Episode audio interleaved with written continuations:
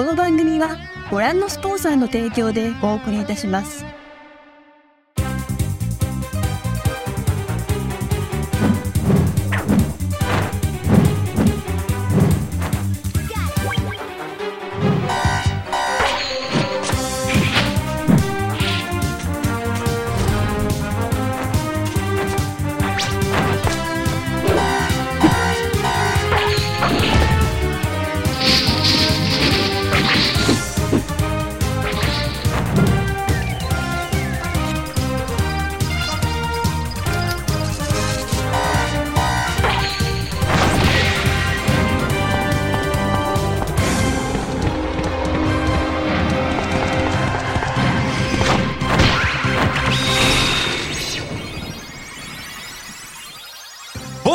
Et tous nos meilleurs voeux pour cette année 2024 qui commence avec Sumimasen Turbo. Et oui, on s'est réunis très très tôt dans l'année pour vous proposer directement la première émission Un de peu trop tôt, 2024. Un peu trop tôt. Oh non, Je digère encore les Il est quoi Il est 11h26, ça va, on est pas mal. Oui, non, mais c'est surtout qu'on est le 5 janvier. Ah oui, c'est vrai. Effectivement, il est un peu tôt dans l'année. Pas sur le même Bah spectre. oui, mais on avait prévu de se réunir pour euh, vous faire part de toutes nos attentes pour cette belle année qui commence, belle année de jeux vidéo. Pourquoi attendre? Hein? Pourquoi attendre? Pourquoi attendre alors que bah voilà, les jeux vont s'amonceler, les jeux japonais qui sont notre spécialité, notre euh, bah, ce qui nous fait vibrer, hein, vous l'avez vu, lors des Sumimasen Awards 2023 qu'on vous remercie d'avoir tant commenté. Euh, voilà, vous étiez nombreux à regarder cette émission, cette vidéo. On remercie évidemment Hubert qui a fait le trajet en 2024 pour nous rejoindre et pour filmer cette belle émission. Regardez comme il Une est frais, caméra qui marche. comme un gardon. Il a un micro? Il est pas en mode Ray Harryhausen en plus. Regarde, il est en 60 FPS. Tout va bien. Un micro qui marche, paraît-il. Tout fonctionne cette fois. Ah, super. Hubert, tout va bien? Ouais, ouais, très bien. Euh, comme je vous expliquais, j'ai échappé euh, aux huîtres de l'enfer. Ouais. Ah. Il y a eu Pourquoi un- dans- un dans ta région euh, au bassin d'Arcachon. On passe- Ah, et d'habitude, tu manges des huîtres? Ah, je mange des huîtres, j'en ai mangé. Oh là là. Je n'ai pas été foudroyé par Mais non, par mais en fait, c'était genre 90% des gens allaient bien, c'est juste les 10% qui allaient très Ah mal. bah, chez nous, c'était allaient- 50%. Chez vous, chez, chez toi, chez toi, dans la maison? Ah ouais, ouais, on était une quinzaine, et bah, je crois qu'ils étaient 8 à Ah, avoir putain. le syndrome de la gastro. Quoi. Le dieu des huîtres est avec nous. Il est tombé sur la mauvaise bourriche, comme on dit. Et, et ça J'ai tourne jamais mal. entendu ça. Mais une bourriche d'huîtres. Bah tu connaissais pas je connaissais, je connaissais pas. Voilà. On moi qui apprend mange des pas mots d'huîtres, En tu vois. 2024. Pour Moi, j'ai- Daniel. Moi, j'ai découvert les huîtres sur le tard, mais je me suis dit pourquoi j'ai manqué ça tout de Ah suite. oui Ah bah tu sais, moi c'est complètement euh, impossible d'en avaler. Attends, que- et les fries, les fries qu'on mangeait au Japon, euh, les, et les fries kai, là, c'était super aussi. Les huîtres frites. Non, t'aimais Écoute, hein, euh, notre, Quoi, on notre- partait à 11h du mat, Bah oui. ça, ça donne faim. hommage à notre collègue et consoeur euh, Carole Quinten qui a tweeté l'autre jour, elle est au Japon actuellement et elle a découvert le sperme de poisson, Bah, euh, c'est les œufs. le shirako. Chiraco, ouais. Ouais, Ah, ça existe, très bien. Oui, oui. bah, euh, moi, quand j'en ai mangé, on me l'a dit après. euh, Mais qu'est-ce que tu crois que. Quel... c'est pas, pas très bon. hein. Mais I- I- Ikura, c'est des œufs, hein. C'est. Oui, voilà. bah si tu vas par là, on se fait des omelettes d'ovules de poule, oui. Oui, voilà, non, veux, mais il n'y a rien de choquant à ça. Non, tout ça pour dire, tout ça pour dire, messieurs, Oh là, quelle je reprends intro. la main parce que là, je pense qu'on se- on dévie un petit peu. fait. Bon bah donc, euh, ce sera le gros, la grosse partie. Voilà, on a des marronniers, on a les Sumimasen Awards, on a les jeux de l'été, on a les jeux de la rentrée. Bah là, on aura les jeux de l'année 2024 et on vous a fait un superbe PowerPoint pour vous exposer il tous les jeux qu'il ne faudra pas manquer. Ah, il est J'en magnifique. j'en ai vu un bout et. Oh là là, Lionel, Lionel qu'on embrasse, bonne Ouais. année à lui. Comme je disais, moi je lui ai envoyé, tu sais, une petite liste. Bon, j'avais un petit peu, je m'étais dit, ah là, je vais me soigner le truc et tout, une petite. Et bah lui, il m'en a fait du euh, diamant. Lionel qui travaille euh, sur euh, avec euh, avec nous, avec nous, on travaille sur la surprise qu'on donnera, qu'on offrira au, lors du, du live Eh oui. de Sumimasen. Car il y aura Ah, un live voilà, Turbo, un live qui interviendra Ouais. mi-février. Est-ce qu'on a déjà la date? Oui, on l'a. Ce sera le Ouais. 15 février, juste après la Saint-Valentin. Comme ça, vous, vous mettez pas le. Comme ça, ouais, non, pas mais d'esclandre tu sais quoi, j'avais dans le ménage. J'en avais le choix entre le 14 et le 15 et, et- je- Quelqu'un a eu la présence de se dire, la présence d'esprit de se dire, Hum, 14, c'est pas, c'est pas ouf. Mais moi je fais Ouais, pas mais pour ça. tous les gens qui sont célibataires le 14. C'est vrai. Mais moi je fais pas Et ça. nous Mais, mais je me suis dit, je me suis dit ça va foutre la merde pour, Oui. pour messieurs. Euh, donc. Alors que euh, toi, non, tout, ça, ça passait crème. Oh, bah, non, mais moi je suis un nanar. Tu sais, je lui dis, euh, je suis un nana. je lui dis, je lui dis non, fais ça le 13, on est des rebelles. Ah euh, ouais. Voilà, tu vois. Il y aura plus de place dans les restos. euh. Voilà, exactement. Oui, Je suis pas, je suis pas. je- Ce Oui, mais sera c'est- l'occasion de réunir la communauté de Sumimasen Turbo que l'on remercie parce que voilà, c'est le moment des bonnes résolutions, mais on sait qu'il y a déjà un grand public qui nous suit sans relâche sur le Patreon. Merci à vous, patreon.com slash Sumimasen. Vous êtes 1816 à l'heure qu'il est, à l'heure où on enregistre, à nous suivre et à nous témoigner votre affection, votre soutien. Une très belle année en plus. Très belle année. Je, je- non, je, ça vous a- je- ça- Bonne année. Mais il faut, faut dire que toutes ces personnes permettent de euh, à la fois faire cette émission, donc euh, Dans des très bonnes dans des conditions. très bonnes conditions, et de venir faire venir Uber euh, en coli- colissimo, en DHL. donc et euh, également de procéder à quelques petites euh, Ah, acquisitions pour les Sumimasen Combo qui ne manqueront pas et bien Là, d'émailler toute cette année regarde, entre regarde, deux on peut- Sumimasen Turbo, entre deux rendez-vous. montrer- On peut montrer. Eh bien, voilà, regardez. qui viennent directement du Japon. Regarde, regarde, regarde. Ça, c'est. Est-ce que ça. Voilà. Est-ce que c'est- Taito LD Game Collection, est-ce que vous le verriez ailleurs que dans Sumimasen Turbo? Eh bien, pense, je pense les patriotes rendent ce rêve possible. si on veut qu'il y ait un tout petit peu plus d'audience, on devrait mettre le, GTA, le GTA de la Switch, point d'interrogation. Le du GTA tout. 6. Le GTA 6 de la Switch. Point GTA d'inter- 6 enfoncé, point d'interrogation. De toute façon, tant que tu mets un point d'interrogation. Alors évidemment, là, ce sont des jeux de niche, mais tout au long de l'année, eh bien, vous le verrez, on aura également plein de gros rendez-vous autour de plein de gros triple A. J'ai On va saigner pour J'ai entendu dire aussi que les gens veulent une revanche sur Suika Game parce qu'ils ont Ah. trouvé que la, la victoire de. Alors, est-ce que ce sont des gens ou est-ce que c'est Daniel Non, non, qui non. veut c'est pas absolument moi. Ce sont des bots.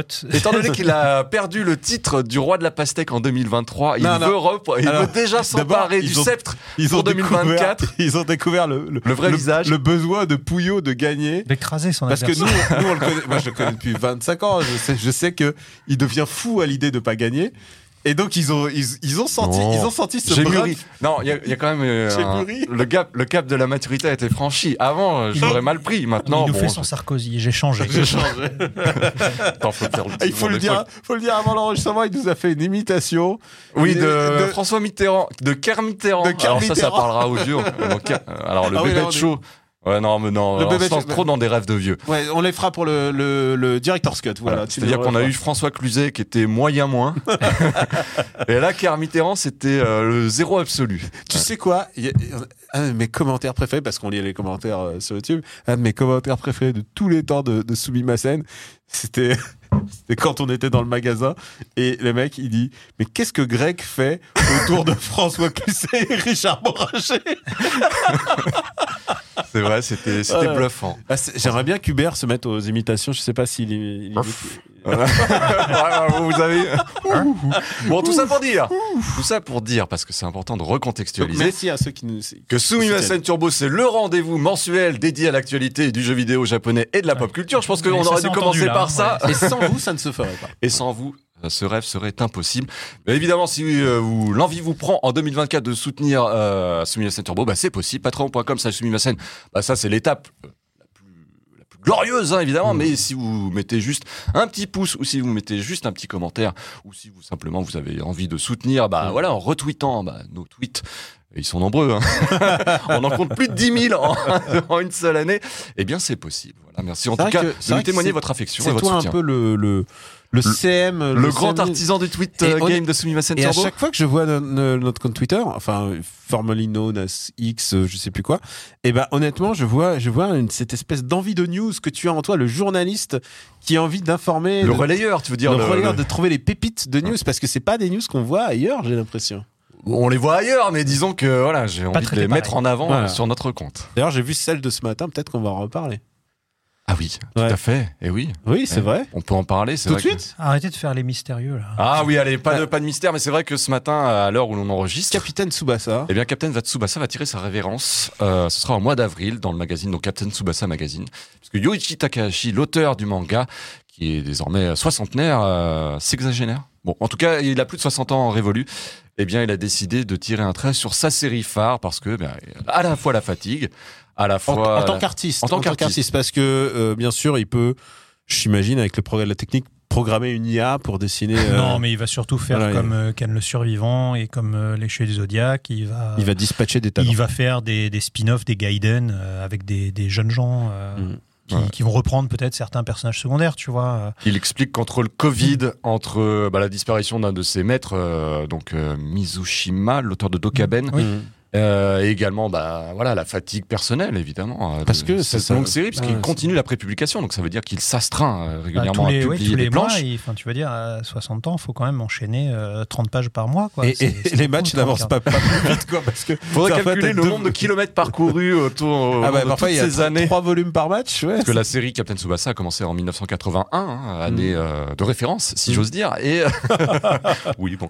Et euh, bah oui, ça fait beaucoup, beaucoup, beaucoup de chapitres publiés au gré de toutes ces années-là. surtout qu'en termes d'âge, il y a une espèce de cohérence d'âge. Normalement, là, ils ont 50 ans, euh, les joueurs. euh, qu'est-ce Bah, c'est le problème, c'est ils que devraient prendre leur retraite. il s- il- tout au long du manga, il s'est adapté aux différentes euh, compétitions. Mm. Donc euh, moi, je me souviens que euh, il y, avait toute une partie du manga qui se déroulait en 2002. euh, Ah, la alors World, que- World La News. World Cup en, Voilà. Japon. alors Ouais. qu'ils auraient déjà dû être à la retraite, en fait. Mm. Non, mais il a, il a- et, et en essayant d'amener des nouveaux personnages de temps en temps. Mais le problème, c'est que l'équipe du Japon, telle qu'il l'a faite, elle est tellement soudée. Genre, tu peux pas t'imaginer. Euh, On euh, peut pas faire des nouveaux persos. quoi. tu peux pas faire une nouvelle équipe sans Nita, sans Matsuyama, sans, sans Soda, avec son Kamisoli Pass. euh, Passe euh, l'âme de rasoir. La passe lame de rasoir, enfin vraiment tous ces personnages. Euh, tu euh, on est très très Tsuba- euh, euh, moi je suis moins football que toi, mais par contre je suis très Tsubasa. Donc euh, Et, Mais j'ai arrêté- et combien de bons jeux de Tsubasa, malheureusement Pas arrêté- beaucoup, hein, mais non mais il y a eu il y en a eu des biens. Il y a eu les principaux quoi. Il y a eu le On vous 3. renvoie à d'anciennes émissions où on avait fait un petit peu le- D'anciennes l'anthologie. émissions, Oui, euh, oui, tout à fait. On a- avait fait une Captain Tsubasa. Alors pas On avait fait une Tsunuya spéciale Turbo, Tsubasa. on avait fait une spéciale jeu Captain Tsubasa. J'ai été presque plus spectateur que. oui, c'est vrai. Ah à l'époque dans ah dans oh, d'accord. Oui. Je, vois dans une Formerly known as. Euh, bah écoute, euh, peut-être qu'un jour ça faudra le coup de le refaire à notre sauce aujourd'hui. Maintenant que nous contrôlons le, produit. Bah, on m'a m'a fait remarquer, un ami commun m'a fait remarquer que 2024, c'était les 20 ans de plein de choses. Ah ouais. Alors vous avez Les 30 ans de plein de choses et les 20 ans de plein de choses, mais les 20 ans notamment de la DS et la PSP. Alors ce sera plutôt en fin d'année. Ah, c'est- Mais je pense que ce sera l'occasion peut-être Ouais. de revenir Ouais, sur ces deux gaffe, consoles les absolument 30 ans de la. PlayStation 1. hein. Et de la PlayStation Saturn. 1 Et de la Saturn. Alors, mais je pense qu'en fin d'année, ou même tout au long de l'année, voilà, quand Ah on a des petits trous. D'ailleurs, peut-être que euh, pendant notre live, qui sait, peut-être ce sera une Parce que- thématique qui Parce pourra que je me souviens très exactement de ce que tu m'as dit au moment de la DS et de la PSP. Oh bah ça, mais c'est une légende. Ah, bah, j'ai- J'en ai dit des conneries. hein, si mais- vous pensez que les feux, le feu était au rouge, euh, Avec là, la Switch. ah, avec- là, là, c'est- c'était le Ouais. summum. Ouais, c'est vrai. Je, je- je peux le dire la phrase? Non, tu ne peux pas, parce peux que de toute façon, tout le monde la connaît. Euh, bon, tout ça pour dire que Dans voilà. six mois. Vous écoutez des experts, DS, hein, on des spécialistes du jeu vidéo japonais. C'est bien d'avoir cliqué sur la miniature. et euh, donc, on reparlera de tout ça tout au long de l'année parce qu'on a vraiment, là, pour le coup, on était immergé Mm. dans toute cette époque-là et on aura plein d'anecdotes à qui vous passe, ressortir. on se connaît depuis si longtemps, c'est ouf. Eh oui. Comme des, on voit, on lit en nous comme dans des livres ouverts. ça. Euh, euh, Greg, on s'est joué ensemble. Je- on se connaît depuis 94 ou quelque chose. À la fac de japonais. Mais avant, 94. avant, on s'est rencontrés au Super Game, Les au amis de Super 30 ans, Game comme Show. disait Balladur. Ah bon, allez Est-ce Avant que, que, euh, moi je peux chapitre, bien sûr. juste remercier les gens parce qu'il y a eu beaucoup de commentaires Ah, très vrai. gentils pour me souhaiter un bon rétablissement dans les commentaires. Donc voilà, comme vous le voyez, je vais mieux, je ne suis plus sous calmant. Ça va mieux. Donc euh, j'ai beaucoup maigri, donc il va falloir faire un peu de sport en 2024. Mais euh, voilà, je vais bien, euh, je me remets bien. euh, je suis allé euh, faire une visite de contrôle le 2 janvier et on m'a dit que j'avais parfaitement cicatrisé. Donc, C'est parfait.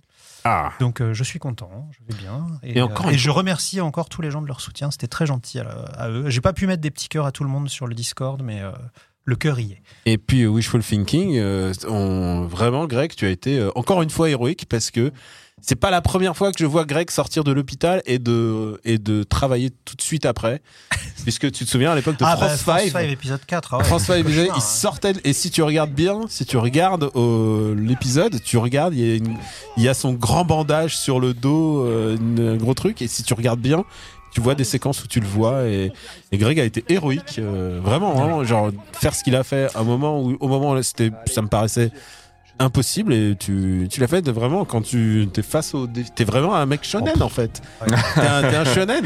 C'est le Tsubasa Mais est-ce que je- l'épaule dans le. Ah, bah, je vais prendre ma retraite aussi. Est-ce que finalement je suis pas ton, ton, ton Vegeta euh, depuis 25 ans et finalement. Est-ce que ce serait pas notre Iki surtout? À notre- Ouais, alors je, je sais pas, on m'a on m'a de beaucoup de choses, mais frère. je sais pas si je suis un beau ténébreux. je suis pas le genre de mec sais, qui a les bras croisés dans le noir et qui, a- qui attend un quart d'heure de pouvoir balancer assis son dans le, dans, le, dans le volcan, Avec dans la la plume, t'attends le dernier moment, genre la plume blâme. Ah, il va mourir Non, c'est bon, il peut encore se faire casser la gueule. Non, ah, maintenant tchac, ça, je voilà. suis dans mon spa, dans mon volcan. ah, Iki, mon frère. En tout cas, merci à tous pour vos gentils petits mots. Voilà. Bon, avant d'ouvrir la page des recos, puisque c'est comme ça qu'on commence soumis à scène turbo très régulièrement, forcément, il importe de parler d'une actualité euh, qui a touché le Japon, là, à savoir le tremblement de terre dans le nord-ouest du pays, dans la presqu'île de Nito.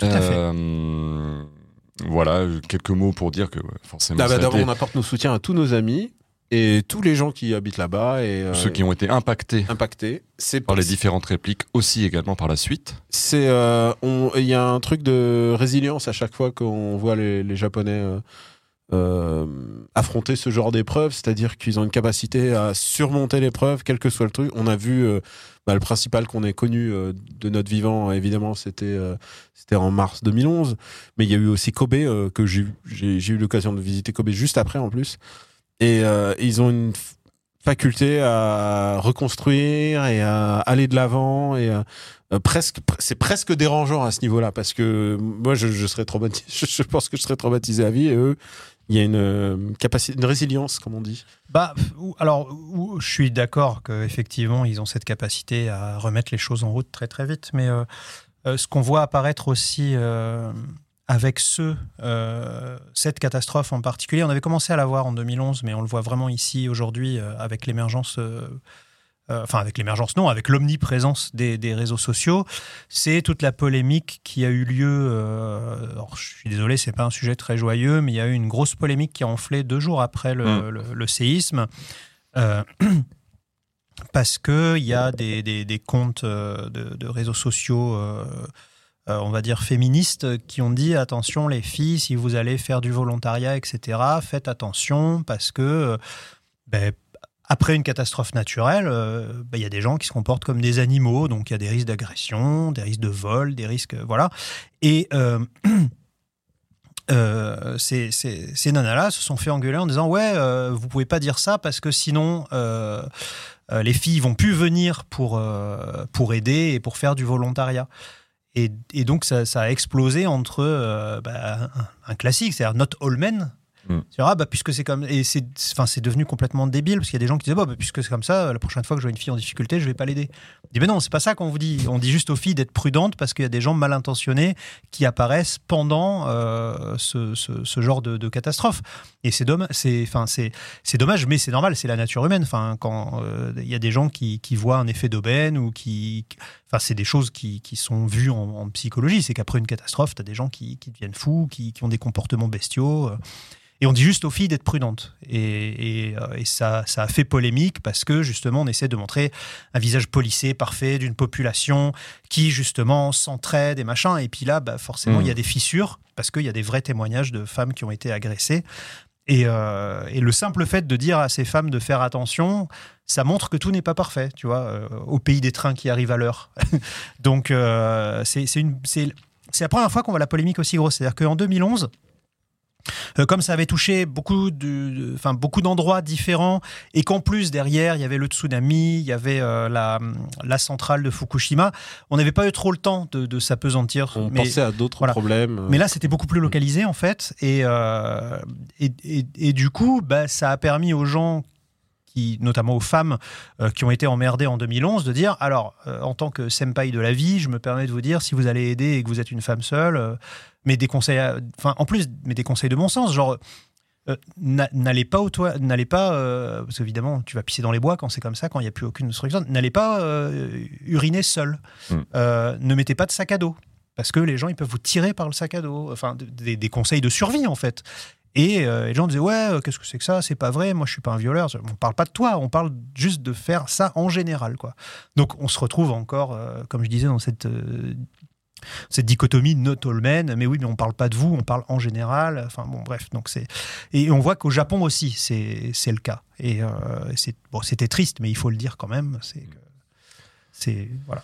En sujet connexe, il y a eu la disparition, euh, en tout cas l'effondrement d'un D'un musée. D'un musée. Le Ah oui, oui, voilà, parlons aussi un peu de Oui, pop culture, ouais. euh, puisque c'est notre créneau, hein, on n'est pas un Mm. site Le musée de l'auteur Gonagai Ouais. a été, euh, a été complètement Il a détruit. il, il a disparu. Tout- Euh, Tous les bâtiments dans la rue, hein, évidemment. Oui, donc, oui, oui. euh, En fait, ce qu'il y a, c'est que comme c'est une région rurale, il y a beaucoup de- d'habitations. euh, on, on va parler rapidement aussi des, des dégâts. Euh, comme c'est une, comme c'est une région euh, rurale, euh, semi-rurale, il y a beaucoup de- d'habitations euh, euh, individuelles, donc en bois. Et euh, bah, ça se chauffe encore au gaz, donc il suffit qu'il y ait une rupture de gaz pour que tu aies un pâté de maison entier qui brûle.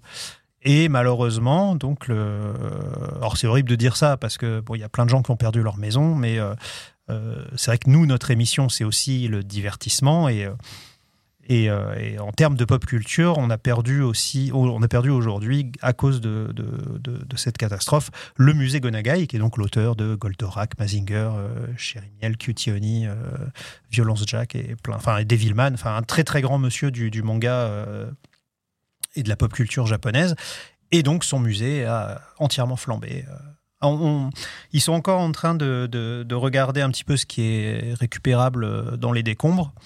Mais bon, pour l'instant, il vaut mieux sauver des gens que, Et- que sauver des, des statues. Quoi. Et en plus, il y a un truc, c'est que ce- je crois que ce genre de musée, en fait, était. euh, euh, bah, c'est un peu comme le musée Tezuka qu'on a vu, c'est-à-dire que souvent, euh, les, tout ce qui est matériaux originaux, en général, est conservé ailleurs et souvent, c'est des reproductions dedans. Donc, c'est pas, c'est pas comme si les pertes. C'est vraiment dommage. C'est horrible ce qui est arrivé et tout ça, mais c'est pas des pertes in- inestimables comme des originaux ou des choses comme ça.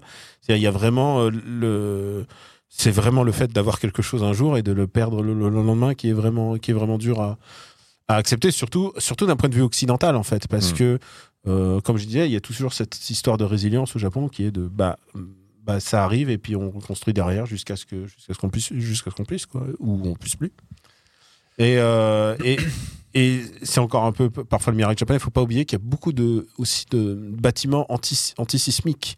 C'est-à-dire que s'ils ne faisaient pas tous les efforts qu'ils font euh, pour euh, maintenir maintenir ça, euh, les, les dégâts et surtout les pertes humaines seraient décuplés. Mm.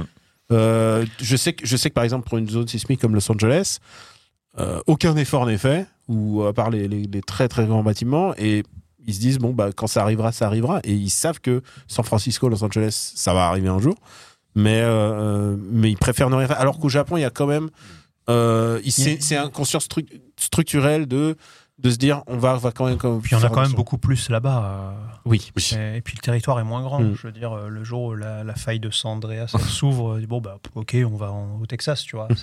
Au Japon, bah tu peux pas. Enfin, Oui. À part chasser les ours d'Hokkaido, tu peux pas faire grand chose, quoi. Bon, voilà pour le point sur cette actualité forcément tragique qui Ah bah on est obligé d'en parler de toute façon. oui, le hein, Japon. ça- et, et souci- on rappelle aussi qu'on n'est pas euh, forcément euh, une émission angélique sur le Japon hein. Non, non, non, Oui, c'est pour ça que je me permets Oui, de. on peut de- aussi avoir une vision critique on n'est pas genre les de, je sais plus comment on dit déjà Un bandeur de Japon. bandeur de Les- Japon. les, jeunes disent. euh, Border de bandeur Japon. ouais. Non, c'est- mais c'est fou cette expression c'est Bah, c'est parce Voilà. qu'il y en a qui trouvent ça formidable, le Japon. Et Oui. ils ont raison. Enfin, moi aussi, je trouve ça formidable. Mais il faut savoir aussi. euh, Garder un, un œil un peu euh, critique. Bah, un œil critique, c'est la vérité, enfin, tu- surtout garder ta propre personnalité et ta vision de, de choses bah, c'est surtout que tu es obligé d'en parler. Parce que même si avant, ça se savait pas trop. Euh, parce qu'il faut dire ce qui est aussi, euh, les, les- les- les sites euh, d'infos et aussi les, les- les- les relais d'information euh, européens et français euh, sont. Voilà, ils te disent, bah, il y a eu un tremblement de terre au Japon, il y a eu 48 morts, euh, hop, ils te montrent une image de minutes et puis tu, Mm. tu passes à autre chose, parce que c'est- c'est pas... ah tu veux dire les images japonaises? Oui, non, oui, oui, non, mais ce que je veux Mm. dire, c'est que c'est assez peu médiatisé en France. Mm. C'est-à-dire que la, la- la- la catastrophe de 2011, elle a été très médiatisée parce que derrière, il y avait Mm. la peur du nucléaire. euh, Mm. François Hollande a dit on va fermer les centrales, etc. etc. Mais quand tu as une catastrophe comme ça à l'autre bout du monde et surtout en Asie, ça va assez vite. Euh, moi, je me souviens, c'était quand? C'était en 2000, euh, 2005, la, la grande, le, le- le tsunami en Thaïlande. Oui. Euh, Là, ils en avaient beaucoup plus parlé parce que Il y avait les euh, il y a- touristes parce qu'il y avait tous les touristes. euh, il y a les ce qu'on appelle la proximité de l'information Exactement. Là, il y, a- il y avait beaucoup d'angles sur la, la- la catastrophe de Fukushima en, en 2011. Mm. Qui était, enfin, moi, je me souviens, c'était les avions euh, qui avaient été affrétés pour ramener les Français. euh, Et 2011, c'était un vrai traumatisme. Euh, très profond qui a affecté. Alors maintenant, quand tu, tu sais quoi, quand on retourne au Japon, j'ai pas l'impression que le coût de l'é- l'économie d'énergie, par exemple, quand tu vois les, les les néons à Tokyo et tout ça, genre t'as pas l'impression qu'ils font gaffe. euh, t'as l'impression que c'est revenu à un rythme normal. euh, Que Oui, mais ça, c'est aussi parce que. euh, Enfin, tu, tu fais. C'est des choses qui, qui nous échappent parce que ça se passe à, Mhm. des, à des niveaux beaucoup plus élevés que euh, Mhm. trois mecs qui se baladent à Akihabara, tu vois. Mais, mais c'est- Moi, j'avais euh, j'avais un copain qui, qui bossait à l'ambassade du, du, du Canada au Japon qui, qui gérait justement tout- toutes, les, toutes les négociations de matières premières, d'énergie, etc. En gros, c'est lui qui vendait le bois canadien aux Japonais. En fait, les Japonais euh, ont, ont des, des accords euh, vraiment très intéressants avec la plupart des pays qui fournissent de l'énergie. Mm. Euh, oui, parce qu'en n'étant pas producteur, ils sont obligés. oui, ils sont obligés. Mm. Et il y, a des- il y, a, il y a des échanges, euh, que ce soit de, de, de, de technologie ou de savoir-faire, qui sont faits contre des matières premières. Donc, euh, même si aujourd'hui les centrales nucléaires tournent plus trop au Japon, ils peuvent se permettre de continuer à brûler un peu le. Même, même s'il y a ce concept de Setsuden où euh, on essaye de pas trop mettre la clim en été, euh, on, on demande aux gens de faire des efforts euh, à titre individuel, tu continues quand même à prendre le métro au Japon en été, et il fait 38 dehors et 19 dedans, ça n'a aucun sens. Mm. Donc, Mais justement, puisque t'en parles, Fukushima et les centrales sont, sont, sont réouvertes là en ce Mm. moment. Ils sont en train de toutes les réouvrir. Et du coup, on leur de- oui, parce qu'ils se rendent compte que c'est beaucoup trop cher. et Et, on en leur, plus, on le leur yen est demande des, tellement on bas. leur demande des comptes et les mecs ils font ils sou- genre vraiment tu vois le premier ministre qui sourit genre vous pouvez dire ce que vous voulez mais ce serait comme ça. Et euh, mais ça on- un jour on reviendra là-dessus mais sur la résiliation politique on pourra Oui, faire ouais, truc- ce sera un autre sujet C'est un gros sujet. mais- Bah, on n'est Mais- pas une émission de sociaux, Non, donc on, non, on non, parle, on parle, de- on justement. parle Mais- avec mais notre fait- maigre expérience mais sur le et, fait que- et ce qu'on que les observe. que les Japonais ont un, un profond désintérêt de, de la vie, de la vie politique et ça c'est un, c'est un truc on pourra en faire presque un bonus euh, Ouais. entier là-dessus. On va repartir, nous, sur l'angle de la pop culture et sur une bonne nouvelle euh, pour tous ceux qui l'ont loupé au mois de décembre. C'est Godzilla Minus One va revenir au cinéma. Ce Ah oui. sera à partir du 17 janvier dans les salles. Alors, quelques salles triées sur le volet. On a eu la chance, nous, d'aller le voir, euh, Daniel et moi. Je crois que. Greg, euh, c'était pas trop le moment. Ah bah, C'est-à-dire qu'en en, en 4DX, euh, je pense que Godzilla pète un immeuble, moi je pète mes points de suture si tu veux. Donc, il était, si tu veux, c'était pas le moment d'aller sur un siège qui tremble, on va dire. C'est vrai qu'il bah, il était projeté uniquement en 4DX d'ailleurs. Non, alors il y avait Non, aussi en quelques- IMAX. en mais IMAX. Il fallait que t'ailles à sur la région parisienne, il fallait que t'ailles au pâté. euh, je- et- et- Bref, c'était Bref, dans, tout cas, dans- ouais, c'était dans- pas dans le, le sud-est. Bon, ouais, j'avoue que c'était la première séance 4DX de ma vie parce que jusque-là j'avais échappé. Moi, les séances à 25 balles, j'avoue, Tu ça me. tu t'es jamais fait pisser dessus par un cinéma Non, ça me faisait un peu piquer. euh, et et, et bah, j'ai kiffé. J'ai kiffé du début à la fin. euh, Le, Alors- le siège qui secoue et Godzilla qui me crache dessus. Et surtout, la qualité filmique euh, en elle-même, j'ai vraiment apprécié. euh, C'est un vrai, C'était c'est un très bon Ouais. film qui prend les tri- qui prend au trip. Ouais, parce que parce que ah bah, cette séquence-là, elle est absolument incroyable. Alors, vous ne la verrez pas. Je vous dis cette séquence en la montrant. Bah, à mon avis, Netflix va arriver avec ses ciseaux et vous n'aurez que des JPEG. Mais euh, ce qui est certain, c'est que bah vraiment. Oui, parce qu'il faut expliquer. Pas pour le director's cut vous aurez expli- faut l'intégrale. expliquer, c'est que souvent, euh, on est, nos vidéos sont bloquées parce que surtout quand on met des extraits de films, Ouais. pas forcément les plus connus, Bon, surtout quand on met des extraits de Netflix. et hein, quand on met, assez, mais quand on euh, met des extraits, C'est mais- pas Netflix, Godzilla? Non, non, mais. Ah, euh, pourquoi? Ah Non, oui, c'est vrai. mais Non, non, ah, non, Godzilla, c'est Godzilla, c'était Lato. Et Lato, Oui, euh, a failli a bloqué une vidéo. Ouais, Non, et, c'est les pires. et Oui, alors non, figurez-vous, parce que là, on a une vidéo qui a été rétro, euh, rétro cut. Mais bon, ça, c'est de la cuisine interne. Attends, mais le gars, et, euh, on avait foutu le trailer de Garçon le héron. En plus, le moment où on disait non, montre pas le trailer parce qu'on n'a pas vu. Et, euh, et je sais pas, il y a un organisme hollandais qui possède les droits de la d'une vidéo, je sais pas quoi, qui dit bah non, finalement, vous... je découvre la démonétisation. euh, Bon, Godzilla Minus One, en tout cas, nous, on l'a bien monétisé euh, avec, avec nos places. nous, on a payé. hein. C'était bien. en tout cas, le- C'était vraiment très, Moi, très j'ai vu un projo, mais euh, Ouais. Et, et il est passé aussi au Max Linder euh, en surf à c'est beau d'avoir un Godzilla aussi roots avec des tableaux, euh, des tableaux en liège, euh, vraiment des, des, des bateaux, euh, des, des frêles esquifs comme on dit, Ah, Euh, je- je- des canons, des canons, tout un Godzilla analogique presque euh, et avec des Et effets numériques. euh, C'est un film qui arrive, puisqu'on parlait politique, c'est un, film qui arrive à être, tr- euh, je veux pas spoiler pour Greg, mais très de gauche et très de droite en même temps, très patriotique. Mais, Macron. Et en, en même fait, temps, en en même temps. critiquant les institutions de façon Mais euh, vraiment, vraiment faut- pas à fleurer moucheté là pour le ouais, coup. non, non, non, c'est vrai, une vraie critique. Et en même temps, sans pour autant fâcher les autres, puisque c'est quand même le Japon victime de la guerre. Mm. Bon, euh, c'est toujours le truc récurrent chez eux, mais, mais, mais voilà, c'est un film passionnant déjà, de, que tu sois d'accord ou pas avec la vision, mais en tout cas passionnant. Moi, j'ai juste un bémol. Ah. Ah. Ah, moi, je trouve la fin mec, dégueulasse. Ah oui, oui, Écoute, oui. en Oui, bah alors, pas, pas de spoiler. Pas de spoiler, mais je trouve que genre les, les cinq dernières minutes, c'est. Ah c'est- oui, oui, oui. Moi, ce que je vois, alors c'est euh, c'est mon côté vieux con, euh, je vous l'avais dit, mais euh, euh, je trouve ça jubilatoire de se dire que euh, il y a des gens qui ont décidé non, bah, deux jours pour Godzilla, ça suffit. Hmm. Et devant le le raz-de-marée euh, d'enthousiasme qui est venu des, des États-Unis, parce que le truc cartonne au Japon, on s'en fout. Mais par contre, euh, que, les, que ça cartonne tellement aux États-Unis, Qui qu'il soit le numéro film live le plus lucratif au box-office américain. euh, qui Japonais, hein, bien sûr. Le, le film japonais le plus euh, Devant Shatran. Voilà. Qui, non, mais il était destiné à être diffusé qu'une semaine et ça a tellement cartonné, toutes les séances étaient pleines qu'ils ont dit bon bah, on va continuer jusqu'à ce que les, les, les, les salles soient Et vides. peut-être d'autres cinémas aussi. Euh, Guillermo del Toro qui a porté le film à bout de bras en disant c'est le meilleur film de l'année, c'est un chef-d'œuvre. hein. Ah, bizarrement, quand les Américains disent ça, euh, en France, on dit Ah bah tiens, bah, écoutez, puisque c'est comme ça, on va le ressortir un peu. Et c'est hyper satisfaisant. Alors, je ne veux pas taper sur le, distribu- sur le distributeur français. Parce ils, ont, que, ils ont leur méthode à eux. Bon, parce que bon, ça peut être aussi bien un type en cravate qui a dit Oh Godzilla, tout le monde s'en fout, que euh, un acheteur qui, qui a récupéré Godzilla, mais c'était super compliqué à exploiter. Donc je veux pas leur taper dessus, mais voilà, en, en tant que vieux con. euh, ils ont peut-être vu aussi le taux de remplissage et le phénomène sur les réseaux sociaux. Ils se sont dit, bon, il y a quand même un truc là. on et les gens qui étaient à deg de l'avoir Ouais. Mais c'est quand même hyper satisfaisant de le voir revenir, tu vois. Ouais. Parce, Et- que, parce que ça cartonne partout. Quoi. Et puis, disons-le, euh, genre, il n'y a pas d'objectivité, mais pour moi, c'est le meilleur film Godzilla depuis des lustres. Ah, Ah ouais. tu, tu l'as- bah, depuis Shin Godzilla, non? Je sais, Ah je sais que vous êtes des, alors, des bandeurs de Shin Godzilla. à part Shin. Godzilla, mais qui est un Shin Godzilla, c'est vraiment un film à part. Mais le film, genre, un peu. euh, un peu. euh, classico, le classico Le de. classico du Godzilla. Ouais. Non, mais on fera peut-être un jour une émission, euh, comment dire, euh, sur Godzilla. Tu vois, on pourra peut-être faire un crossover avec Capture Mag ou un truc comme ça. Mais euh, On invite Fran- François Co qui, ah, qui est aussi. ex- Ah non, mais Stéphane Boulet, mon camarade de Super. Ah bah il les a tous vus. Lui, Il il, les a, il les tous vus en famille. Ouais. Ils sont tous allés le voir. euh, ils sont tous allés le voir en 4D. J'imagine la famille Boulet qui saute comme ça. Mais euh, enfin, Godzilla, t'as deux écoles. T'as les, Mm. t'as les gens qui veulent voir des. Enfin, t'as même trois écoles. T'as les gens qui veulent voir des films catastrophes. T'as des gens qui veulent voir des films euh, de monstres.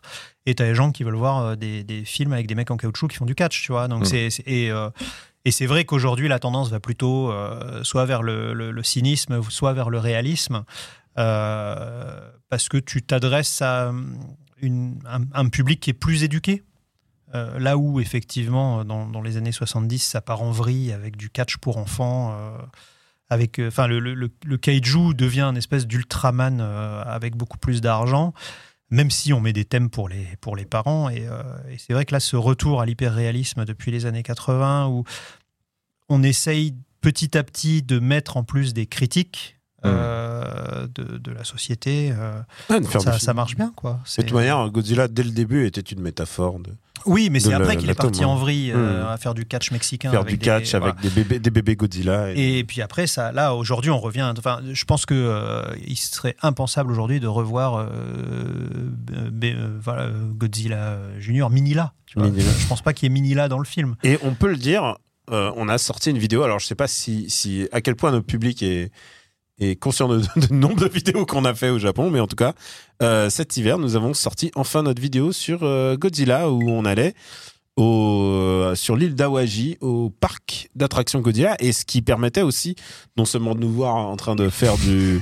de la tyrolienne dans la, dans la gueule de Godzilla, mais aussi de, de visiter le, le mini musée qu'il y a derrière avec plein de maquettes, avec plein de vraiment c'était vraiment super, vraiment pour un truc bonus par rapport à une activité, euh, c'est vraiment c'était vraiment un très très bon moment et euh, je pense que la vidéo est- est assez chouette. Merci Hubert aussi de de d'avoir monté ça sans en se disant non la tyrolienne j'y vais pas, je, je vous laisse faire. Et d'avoir trouvé le meilleur matos possible pour capter nos voix avec Mm. les espèces de micro-moumoutes, euh, je sais pas, à 40 mètres de distance. Quoi. En avant, d'avoir un tel- une telle qualité de son euh, avec euh, un matos aussi, euh, aussi discret. Ouais. Daniel, Ouais. autre Rocco Cinéma. Bah écoute, euh, on enchaîne sur le ciné. Il y a un film japonais qui est sorti et non des moindres. Il est sorti le 27 décembre et il est toujours dans les salles, je pense. C'est bizarre comme date. hein. 27 décembre. Pour un- non, mais pour un grand cinéaste comme ça, c'est un peu sous le tapis, non? Tu trouves pas? Bah, après, tu sais quoi, le 27 décembre, parfois il y a le, le film miracle de fin d'année, ou alors ils le mettent le 2, tu sais, genre 2-3 janvier. tu vois. Mais là, en fait, c'est le 27 décembre, donc c'est le. Et, et bonne date, hein, il y a Vermine aussi qui est très bien. Je te conseille Vermine, Ouais. je sais que tu aimes les araignées. Ouais, je- enfin, je m'en fous, mais ça se trouve, le film fait peur quand même. Quoi. Mais, euh, mais donc, bonne date pour le ciné, puisqu'il y a eu euh, Monster, qui s'appelle en français L'Innocence, et euh, qui est le dernier euh, Coréeda. Et donc, vous pouvez voir des images qui ne sans doute ne seront pas. ne seront coupées. euh, des JPEG ou simplement l'affiche. Simplement l'affiche, exactement. Et, et donc, c'est une histoire assez, assez bouleversante. D'abord, c'est Koreeda qui, euh, pour une fois, ne réalise un film qu'il n'a pas écrit, et ça se sent vraiment, parce qu'il y a vraiment une, une, euh, une vision très différente. C'est aussi un film qu'on peut qualifier de à la puisque c'est un récit, mais avec différents points de vue, et on voit au fur et à mesure que euh, tout n'est pas si facile, et euh, laisse pas traîner ton fils, Mm. pour citer, citer de- de quelques artistes français. Et, euh, et c'est l'histoire d'un garçon qui est, qui est bouleversé en plein pas échec scolaire, mais en pleine rébellion. Il y a quelque chose qui va pas dans sa vie. Et euh, il accuse un prof de l'avoir tapé. Au fur et à mesure, on découvre bah, qu'il a, s'entend avec euh, un de ses camarades de classe. Il y a probablement de, de l'amour, hein, on peut le dire, mais pas, c'est pas, pas de la sexualité, bien sûr, mais c'est de l'amour entre ces, entre ces, entre ces garçons. Et euh, on sent que Koreeda aussi s'est fait aider euh, du point de vue euh, de la conscience LGBT qui est un peu lacunaire, on va dire, au Japon. Et pour faire ça de manière le plus, le plus tendrement possible et le plus humainement possible, c'est vraiment un film bouleversant. Vraiment, je, pèse mes mots, je l'ai vu deux fois. Et, et pour nous pour rejoindre un peu sur le sur le, le côté pop culturel jeu vidéo, à un moment on voit un comédien qui est Shido Nakamura.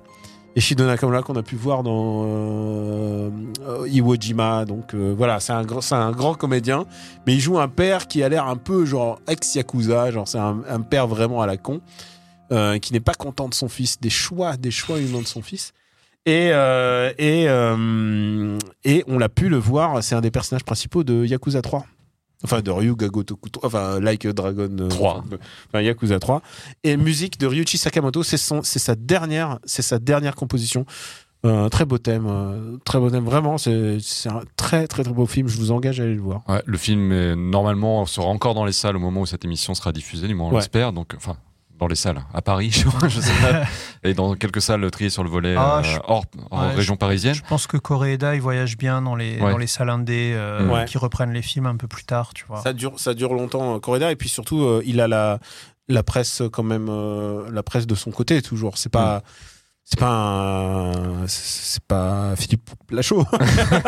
non, non, je- non, ah, parce bah, que Philippe Lachaud, il a le public. Il- de il a son le public côté. de son Ouais. côté, Ah, on n'est voilà. pas d'accord avec Daniel sur Philippe Lachaud. mais- ah, et c'est quoi le dernier? Bon, non, peu importe. Mais, euh, Ouais. mais, On- mais voilà, Monster, ça vaut vraiment le coup. Donc, euh, l'innocence. en- L'innocence. en Ah oui, français. l'innocence en français. On poursuit. euh, on va passer des salles obscures à Netflix, j'imagine. Ah bah oui, c'est vrai qu'on a Vous ça. qui êtes des Pokémaniacs. Euh, Est-ce que vous avez pris le temps de regarder Pokémon Concierge qui Oh est arrivé entre Noël et le jour de l'an sur Netflix Alors. avec ce rendu stop motion de toute beauté, c'est vrai. magnifique. C'est splendide, c'est vraiment magnifique. Ah, Donc, c'est- je, crois que c'est bouleversant, c'est beau, hein, c'est magnifique. L'histoire d'une citadine Halou qui euh, en a marre un petit peu de se faire bolos par la vie et qui donc se rend sur une île Ça- de Pokémon. C'est très Agoletsuko, les, les 30 premières secondes du genre. Complètement. Et puis après, c'est complètement euh, mis de côté, hein, malheureusement. Donc Pokémon et qui se retrouve donc à être la concierge d'un euh, resort dédié où on Un peut hôtel. on- un, un hôtel, oui. Euh, bah, il le présente comme un resort et où on peut donc euh, s'acoquiner, euh, se, se lier d'amitié avec différents Pokémon On et peut elle va forcément, en, en stage presque. elle va se lier à Psychoquack. Le légendaire Psychoquack, un de mes Pokémon favoris. D'ailleurs, C'est le fameux favori maintenant de mon fils, puisque mon fils a vu cette série. Quatre épisodes seulement, serait-on tenté de dire, Eh oui. de- un petit quart d'heure chaque fois. Je pense que c'est le début d'une série en devenir, hein, même si pour Oh l'instant ils n'ont pas précisé leur plan après, mais comme il y a une fin où, euh, pas de spoiler, mais voilà, ça ouvre sur plein de choses. Je peux faire une demande officielle? Plus? Plus. Ah ouais, non, Ouais. il nous en faut plus parce que le petit, il a kiffé. Ouais, Vraiment, euh, oui, ah bah, le label Mon Fils, là, il est inattaquable. Mais euh, j'avoue qu'en tant que label Mon Père, euh, ouais, attends, attends, attends. moi je vais me fâcher avec des gens, je vais me fâcher notamment avec euh, ta compagne, euh, avec nos compagnes respectives. Moi j'ai trouvé ça assez vain. hein. Je dois, j'ai trouvé ça magnifique, mais alors il ne se Bon, passe Allez, strictement c'est rien. parce que- Il n'y a pas de que- critique sociale, c'est sûr. Je te Ah bah voilà. Non mais je pensais que comme tu le disais, il y Godzilla. avait les, les graines d'Agre- d'Agretsuko ou le côté un petit peu euh, voilà, tu confrontes ta vie personnelle à euh, La cette espèce société. de paradis. euh, au sein de la, de la Pokémon vie, je m'attendais à ce qu'on ait euh, quelques petits échos à ça, et en fait pas du tout. Il n'y a pas de C'est- critique de la société Ouais, dans Pokémon. hein. C'est balayé, on dit. Non, mais c'est il se passe pas grand-chose, Mais ouais, quoi. mais ça, ça veut dire que t'es es, bien dans ta vie. Je suis blasé. Ah ouais. Non, ça veut dire que t'es bien dans ta vie parce que c'est un, c'est ce C'est wholesome, comme on dit. Ouais, plus, je dirais Feel plutôt, good. je dirais C'est plutôt que vraiment c'est la série c'est- feel good que, le- que les gens voulaient, quoi. Oh ouais, c'est tellement. Mais c'est beau, c'est magnifique. C'est Mais c'est ce concept, euh, on le retrouve beaucoup euh, aussi dans les mangas ou dans les, dans les, dans les séries télé euh, japonaises. Ce côté justement où euh, bah, la vie est dure, euh, elle Mm. t'abîme un peu et tu arrives à trouver euh, un passe-temps ou un lieu ou un endroit euh, qui, qui te permet de te ressourcer, de te recentrer, de te retrouver. Enfin, c'est c'est un, c'est un classique de, de, de, de la narration japonaise. Il y a beaucoup de, de, de mangas et de séries télé. Enfin, tu vois, le gourmet solitaire, c'est ça, Mm. par exemple.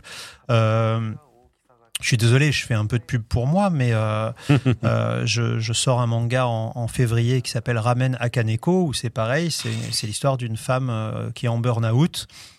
Et euh, elle, elle, elle retourne à la vie active. Et qu'est-ce qu'elle va faire? Elle va devenir euh, masseuse pour chats dans un restaurant de ramen qui est tenu exclusivement par des chats. Et elle va se rendre compte qu'en fait, euh, bah, les chats, ils sont super sympas et ils traitent mieux les employés que les humains. Et euh, La c'est vraiment une, une fable. Alors, la, resta- dans la réalité, ça n'existe pas. la restauration, ça a pas. tu veux dire que des chats qui font des nouilles, ça n'existe pas en Ah vrai non, des chats que- sympas. Non, et mais la restauration, c'est pas le truc le plus relaxant du cosmos. Écoute, dans un resto de nouilles euh, tenu par des chats, ça va. et, euh, et donc, t'as- t'en t'en as beaucoup des histoires comme ça. Enfin, c'est typiquement japonais euh, de d'avoir comme ça quelqu'un qui est au bout du rouleau et qui va retrouver euh, le goût de la vie en s'ouvrant à quelque chose. Euh, Enfin, il y a eu des films comme ça aussi à Hollywood où tu te dis ouais bon bah euh, euh, ça s'appelle comment? Mange Priem là le truc avec Mhm. Julia Roberts. Enfin c'est c'est des c'est histoires de quête de sens. Ouais, mais là, que là s'adresse aux enfants, quoi. Non, vraiment- non, non, non, c'est Quoi pas du, ah non, c'est pas du tout pour les enfants. si, Ah non, non, non, Ah, si. si, Ah non, si. je Ah, suis non, pas d'accord. fils, Non, mais ça, ça c'est pas parce que ton fils a aimé que c'est pour lui. Enfin, tu Ah, vois, c'est comme tu dis Totoro, c'est un film pour les enfants. C'est c'est un film pour tout le monde. Oui, c'est- c'est oui. c'est justement. Et je pense que c'est pour ça que tu trouves que c'est vain, parce que. euh, c'est un film sans antagoniste, euh, c'est un film sans, c'est un, c'est un film C'est sans enjeu, Mm. euh, c'est un, c'est un récit euh, sans obstacle. C'est c'est de la détente, c'est de la pure détente, et tu y trouves ce que tu es venu C'est chercher. Kiki. Ouais, Ah, c'est pour c'est ça que j'aime pas Kiki. Là. Moi, j'aurais dit Kiki. Kiki, il n'y a pas d'antagoniste du tout. Ah, quoi que Bah, Totoro si, non plus. euh, Kiki, il a la petite bourgeoise euh, qui lui commande des C'est- trucs. Bah, Cette vision que j'ai. bah, c'est une, bah, c'est une demi-méchante. Enfin, tu vois, elle lui pique son copain, elle l'invite pas à sa fête. euh, Il y a une espèce de rivalité quand même. Puis elle rencontre plein de gens dans la rue qui, qui la trouvent euh, pas, pas top. Alors que, enfin, Totoro, il y a, il y a aucun antagonisme. À part la maladie. ouais. C'est, c'est, c'est un aléa. C'est Mm. pas un- Enfin, tu vois, Totoro va pas magiquement Mais guérir la Puyo, tu vois. ta fille, elle a pas aimé euh, Elle l'a pas vu encore. Elle a pas vu. Mais si qu'est-ce elle qu'elle regarde alors, du coup? Regarde euh, Saint Seiya. là, qu'il Attends, est- elle est on, est, on est à la maison du scorpion là. là. Ah, d'accord. Donc, Alors, après, elle Ah. l'intégrale Dragon Ball, elle passe Incroyable épisode dessiné par Shingo Araki. Ah, le, Euh, le demi-épisode de Ah il, là là. il est extraordinaire. Ah, Scarlett Nigel. Ouais, ouais, non, non, bah, c'est le kiff. Alors, Ouais. qu'est-ce qu'elle a- qu'est-ce qu'elle aime alors dans cette Elle aime Pegasus Fantasy, déjà. Déjà. C'est le seul générique qu'elle ne coupe pas. Ah, Et euh, non, non, mais bah, elle aime. C'est pas violent, Après, ça je va dis, elle aime. Pour l'instant, elle m'a pas encore avoué qu'elle adorait la série, euh, comme Dragon Ball Z, où elle a pleuré deux fois euh, pour la fin, parce que la fin est nulle et parce qu'elle avait terminé la série. Mm. Euh, Et tu lui as pas dit pour Dra- il y a Dragon Ball Super, t'as fait non Non, ah, ça n'existe pas. Ah ouais. Dragon Ball quoi Jamais vu. non, là, on fera peut-être les films, mais les films sont sur Crunchyroll et pas sur ADN, donc il Ah, faudra d'accord. changer d'abonnement. Mais du coup, euh, mais, mais du coup, c'est qui son, son chevalier préféré? C'est Sean d'Andromède, évidemment. Ah, c'est bien ça. Bon, tout ça pour dire que si vous voulez regarder Pokémon Concierge, bah, ça tombe bien, ça- c'est quoi? C'est C'est même- quatre épisodes d'un quart d'heure, en une heure, c'est Oui, bouclé. non mais même si c'est euh, inepte ou si c'est sans fond ou ce que tu veux, euh, Ah, voilà, tes, c'est personnel.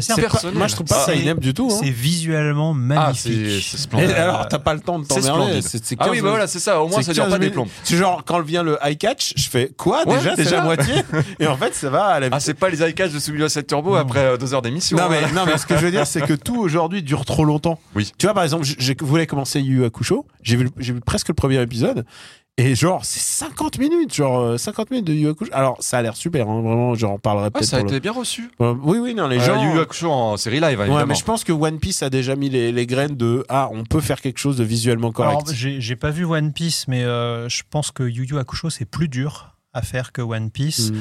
Euh, tout simplement parce que euh, Yu Yu Hakusho, ça commence quand même comme une parodie de Furio. Mm. Et, et les voyous japonais, joués par des acteurs japonais à la japonaise, C'est pas- ça a beaucoup de mal à traverser euh, la barrière orientale, en fait. C'est pas toujours top. Euh, enfin, tu vois, un des trucs qui voyage le plus mal d'un pays à l'autre, c'est les racailles, en fait. Mm. Et, euh, et autant, grâce à la, grâce à la, à la culture euh, loupard, blouson noir, euh, Happy Days, puis euh, la culture hip-hop, euh, on a en France cette, ce, ce- comment dire, cette acceptation de, de- du, du voyou américain. euh, qui soit des années 60, des années 80 En plus, ou des, des voyou- années du 2010, voyou euh, gentil, en 2020. plus. euh, euh, le, le voyou asiatique voyage très mal parce que euh, il a toujours cette imagerie de la banane, ce qui s'appelle le la- l'espèce de, de permanente comme ça, avec la banane qui fait ça, le- l'uniforme avec le col machin, le, le cure-dent dans la bouche. Enfin, c'est c'est une image d'épinal, mais elle ça, voyage voilà, mal. ouais. Donc, euh, euh, c'était pas gagné de, de faire un, de faire un live tiré d'un animé et d'un manga qui met en scène un voyou japonais des années 90 qui est là, ça, c'est- tu, tu, enfin, tu, tu peux pas le prendre au sérieux en fait. Et euh, Parce que, bah, en plus, parce que c'est des bad boys, mais tu les vois jamais faire des trucs de bad boys vraiment. Surtout, ah, surtout Yusuke qui est dès le début, il sauve des enfants. Tu le vois qui fait le justicier. Ouais, il- mais justement, au début, le il se bat il contre des méchantes racailles euh, Ouais, il y a des, y a des y a- racailles méchantes, des racailles gentilles. Non, mais t'as le, enfin, le cliché euh, du, euh, comment dire, du, euh, du haramaki, là, le- l'espèce de bande qui se mettent autour du, du ventre avant d'aller se battre pour, pour éviter que tu sais que tu perdes tes entrailles si tu te fais poignarder. Là, c'est euh, parce que tu, tu te demandes toujours, mais pourquoi ils sont torse nu avec euh, une écharpe autour du ventre? Mais en fait, c'est pour éviter de se faire pour éviter de poignarder. se faire poignarder, enfin pour éviter de perdre les, Les organes vitaux. voilà. euh, Euh, et avec leur, euh, enfin tu vois, ils y vont avec leurs pantalons là qui sont Mm. larges comme ça, leur leur sabre en bois. euh, c'est c'est pas, enfin. Tu vois, c'est pas l'image du, du gangster de, de Harlem, quoi. Donc, ça, ça a du mal à voyager et euh, finalement, ils ont, ils ont réussi à rendre ça regardable pour bien un, pays, un, pour un, un public occidental. Euh, J'ai j'ai vu que le premier Ah, épisode, d'accord. mais euh, j'ai j'ai trouvé ça, ça va. Moi, j'ai toujours été déçu par les adaptations live de trucs de Furio. même au cinéma, j'ai jamais été vraiment convaincu. Et même des mangas que j'affectionne. Genre, moi, j'aime bien Salaryman Kintaro, qui est un peu mon, mon péché mignon de manga. C'est l'histoire d'un Furio qui devient Salaryman, c'est débile. Et, euh, et les adaptations, enfin, tout ce qui était adaptation, ça n'a jamais été vraiment. Mm. Ouais, il y a toujours un truc qui. Mais me- il y a un problème de base, c'est que euh, dans le cinéma japonais euh, et dans les, enfin dans les séries télé aussi, euh, on a tendance à surjouer Mm. euh, quand, quand tu fais de la, de la, notamment quand tu fais de la racaille ou du ou du personnage comme ça un petit peu. euh, et c'était ça d'ailleurs qui, qui faisait l'intérêt de Yakuza 1 quand il est sorti, c'est que tu avais voilà des, des hommes de la pègre qui qui jouaient plutôt en retenue en fait. hmm. Euh, c'est, et c'est, je pense aussi, ce qui a permis de, de le faire bien voyager. euh, Mhm. Où il y a évidemment il y a quelques personnages qui sont clichés, mais le, le héros est toujours en retenue. Mais bon, tout ça pour dire qu'effectivement, Yu Yu Hakusho. euh, je voudrais dire aussi un mot sur la, la série One Piece. Oui. Ah, tiens. C'est c'est étonnant venant de ta part. non, non, mais c'est. Alors, j'en parle pas pour dire vive One Piece. J'en parle. J'en, j'en, j'en- j'en a eu par- peur. Non, non, mais j'en- parle d'un, point de vue euh, analyse de, de ce que ça veut dire. C'est que. Alors, déjà, il faut expliquer ce que c'est. En gros, euh, lors de la Jump Festa, euh, Netflix a annoncé qu'il produisait euh, un nouvel animé de One Piece. Oui, c'est vrai. Mais, mais qui reprend le début. C'est vraiment, on veut se le réapproprier quand même. C'est ça, c'est-à-dire que euh, alors tu peux dire ah bah c'est bien, euh, ils font leur Dragon Ball Kai. Hmm. Euh, non non, ils font leur série, c'est-à-dire que en fait ça fait des années que Netflix veut récupérer One Piece. Et en dehors du Japon et de quelques pays d'Asie, voilà, One Piece, c'est la chasse gardée de Toei.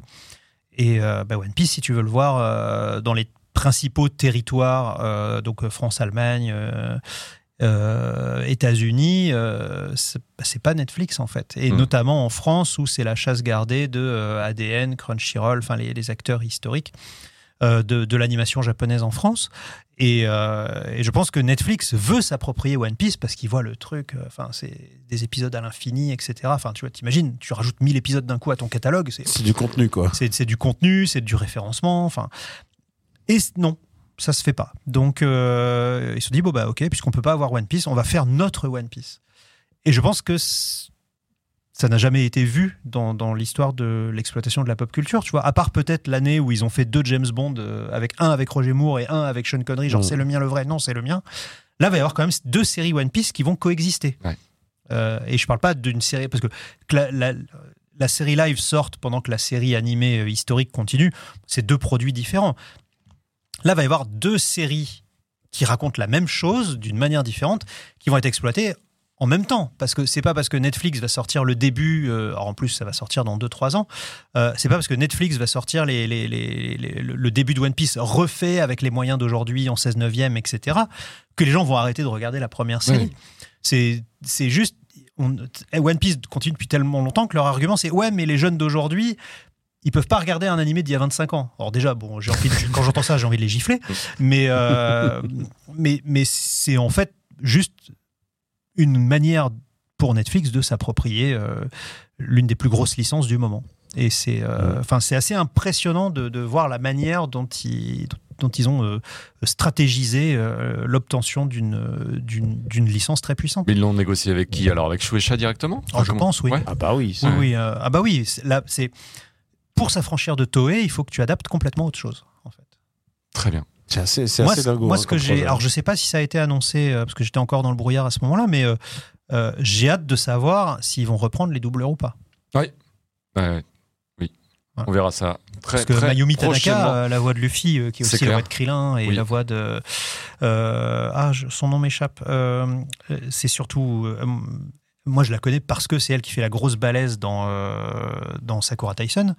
Euh, Kana, Kaya.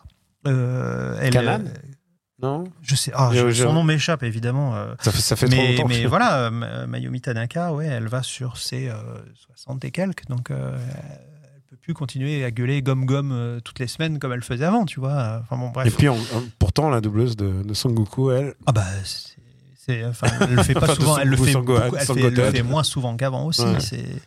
Ouais, mais attends, dans ce parking. euh, Ah bah, on va peut-être en parler. On en parlera. Bref, on en tout cas, parlera. voilà, c'était, je Ouais. voulais juste en parler merci, parce que merci parce que ça m'était sorti de l'esprit c'était- et non, du c'était- play. c'est un Et- hold-up de la part de Netflix qui est, qui est très impressionnant, je trouve. Ça m'était sorti du conducteur et c'était important d'en parler. On termine d'ailleurs ce point reco peut-être avec simplement bah, le kanji de l'année. Ah, tiens. Ah oui. Voilà, parce que ça c'est c'est une tradition au Japon, Hmm. c'est-à-dire que il se- c'est une grande réunion qui a lieu annuellement et on Chaque année, on illustre, révèle, ouais. on révèle le kanji de l'année. Et là, bah, je m'adresse aux spécialistes que vous êtes, messieurs. Qu'est-ce qui est en train de se dessiner C'est le kanji de l'hémorroïde. Non, je rigole. Je crois qu'il est jamais sorti celui-ci. Ah, tu veux dire c'est ton tatouage non, non, mais le. euh, ah, J'ai failli faire une digression, excusez-moi. C'est Non, euh, Zei. en fait, c'est Zei, donc c'est la taxe. Comment Pourquoi la taxe Et c'est pas la première fois que c'est le l'année. hein. C'est Il, quoi, a, c'est il le- a c'est- déjà été il y a quelques années La déjà. taxe, l'inflation, le, le- le taux de change favorable pour les étrangers Qu'est-ce que de quoi, de quoi, euh, quoi parle-t-on c'est l'air du temps quand même, parce que ça veut dire que euh, euh, le Japon est, est pris en tenaille par sa, son actualité financière. Alors ça, ça mériterait aussi tout un Subimasen là-dessus, puisqu'on l'a vu, l'effondrement du yen, mais aussi euh, bah, il y a une inflation, inflation galopante au Japon. Euh, C'est diffusé en live, hein, précisons-le. Ouais. ouais. oui, c'est Ah, bah oui, mais c'est un, mais c'est un événement. enfin, tu c'est un artiste. Nous, on a Miss France, eux, ils ont le kanji de l'année. Euh, Et, euh, et oui, non, Zei, ça, ça incarne un peu euh, l'humeur du moment. C'est-à-dire que bah, bah, les taxes, les, les- On avait parlé. les, ouais. les taxes sont, sont vraiment euh, un, un vrai sujet majeur. On avait parlé de la hausse de la TVA, je crois. Oui, dans- on a, dans une précédente émission, on avait parlé de Ouais. la TVA, qui est quelque chose d'assez nouveau au Japon, en fait, hein, euh, et On- qui, dès que ça grimpe, ça gueule On a énormément. connu les années heureuses avec Greg où c'était euh, 3%. C'était c'est ridicule, hein, 3% de TVA, c'est genre pas. Oui, mais c'était un pays qui Ouais. consommait beaucoup plus qu'aujourd'hui. Mm. Euh, Mais enfin, même si le, le Japon euh, reste un pays de, forte passé. consommation, euh, avec la baisse de, de la population, forcément, bah, il y a des produits que tu achètes moins. Et du, et du coup, il y, a moins de- il y a moins de personnes sur la population active, donc moins de, moins de gens qui payent des taxes, donc plus. Euh, heureusement, euh, 2023, euh, enfin heureusement pour le Japon, euh, 2023 a été encore une année record pour le tourisme euh, au Japon, euh, à tel point qu'il y a, il y a eu des sujets là, euh, sur la fin de l'année dans, la, dans, dans les, dans les émissions d'infos euh, japonaises où ils disent justement, mais regardez, euh, dans ce restaurant, il n'y a pas un seul japonais. Ah oui. Et, euh, et, et ils disent heureusement, et t'as les restaurateurs qui disent heureusement qu'ils sont là parce que euh, ils, ils prennent les, les, les plats les plus chers parce qu'ils sont là, ils sont venus pour les. Alors déjà, il y a le yen qui est bas évidemment, mais il y a aussi le, le plaisir. C'est-à-dire que Mm. tu viens au Japon, bah tu sais pas quand il reviendra, donc tu, tu te fais plaisir quoi. Tu vois, le ramen à 4000 yens. euh, 4 millions de t'as une- ramen Oui, mais c'est parce que c'est un ramen avec du canard, avec tu vois. C'est un ramen de luxe. Euh, tu vois, c'est Ah bah, le- pour c'est 4 millions, je veux qu'il me chante une chanson quand même. non, mais tu sais, c'est comme quand t'achètes un burger gourmet à 23 euros dans une brasserie. Ouais. Euh, on te promet que le bœuf, euh, il, Le a roulé dans l'herbe et tout ça, quoi. Mais c'est.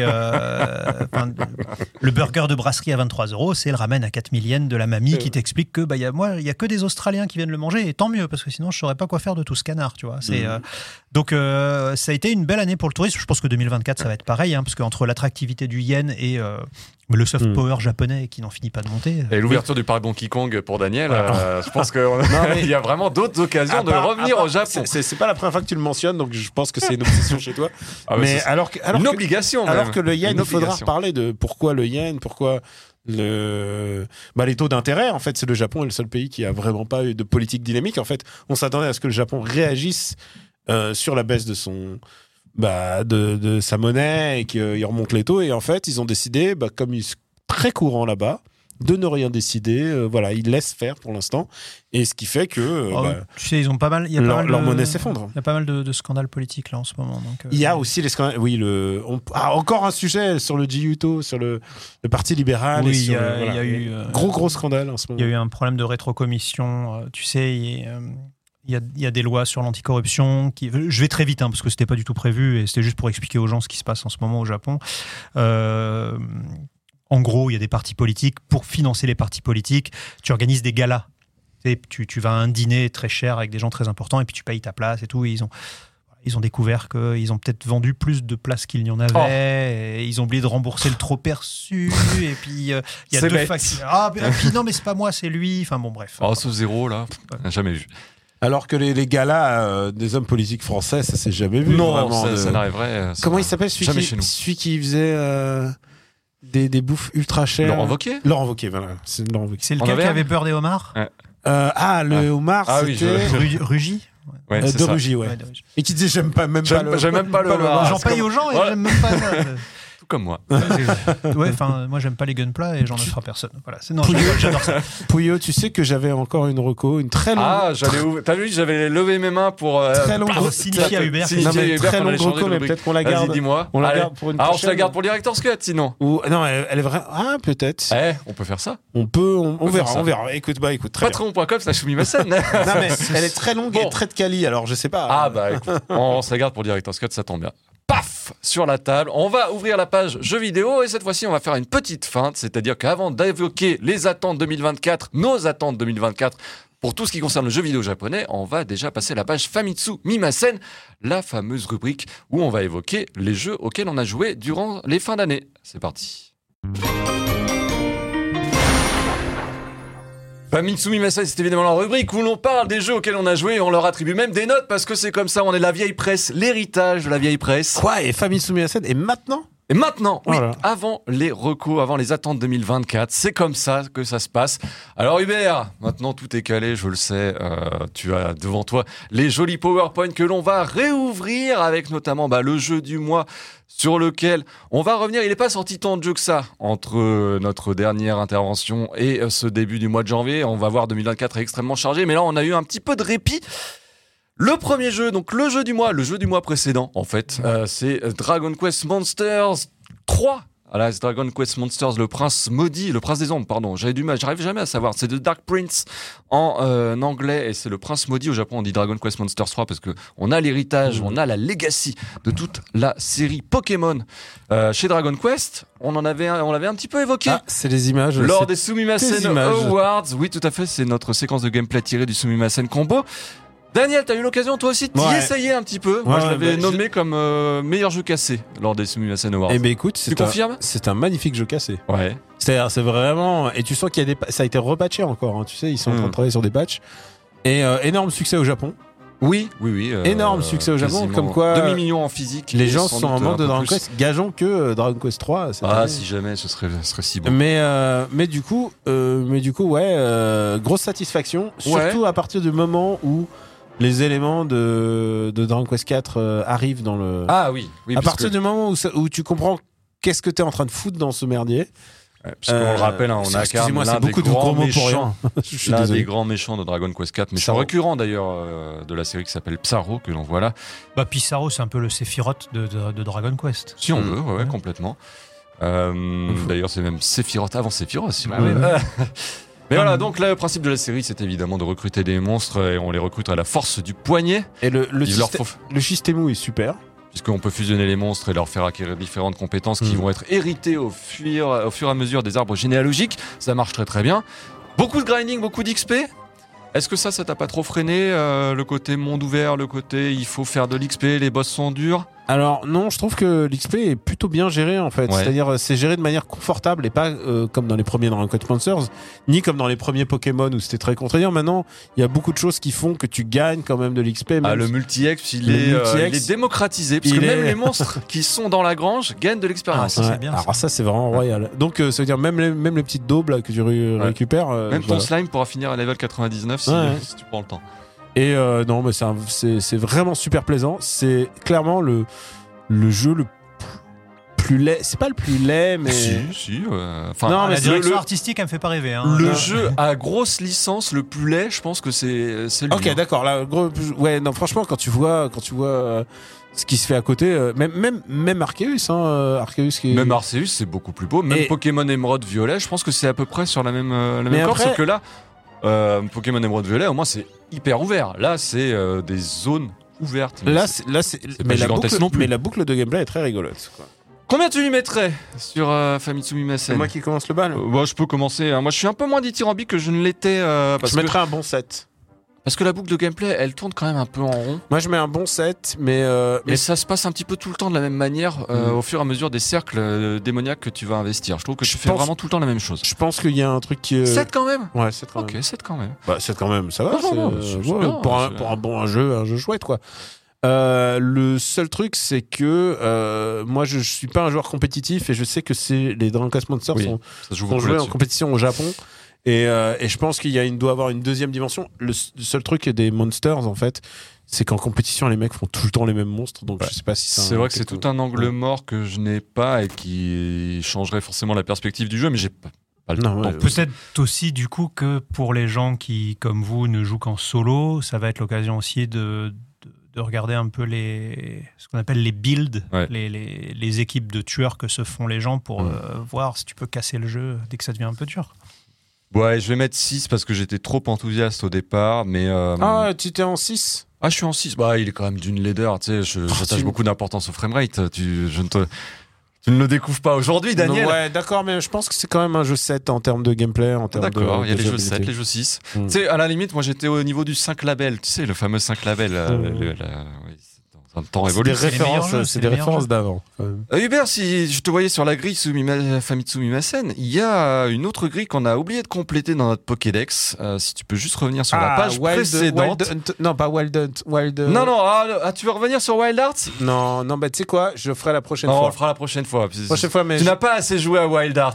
Non, je bah, le sens, je le sens. Enfin, en fort intérieur, je pense que tu n'allais pas mettre la, Non, mais- note, la juste note Non, mais il faut Wild savoir un truc, c'est quand on n'est pas d'accord avec Pouillot, il, il trouve un considère... subterfuge. Non, mais il considère que c'est un échec, et vous savez qu'il n'y a qu'une chose que Pouillot déteste plus au, au monde, C'est soit- l'échec. C'est l'échec, il est très mauvais perdant. Oui, c'est vrai. Donc il considérait qu'il a échoué. Je ne le cache euh, pas. voilà. non, je veux revenir sur cette colonne Super Mario RPG. Ah d'accord, ça ça va. Super Mario RPG, euh, mon Gotti, oui. Enfin, ouais, j'avais plein de Gotti en lice et bah, c'est lui Bah, qui a remporté la, la, la- la palme. Donc tu lui mets 10 alors?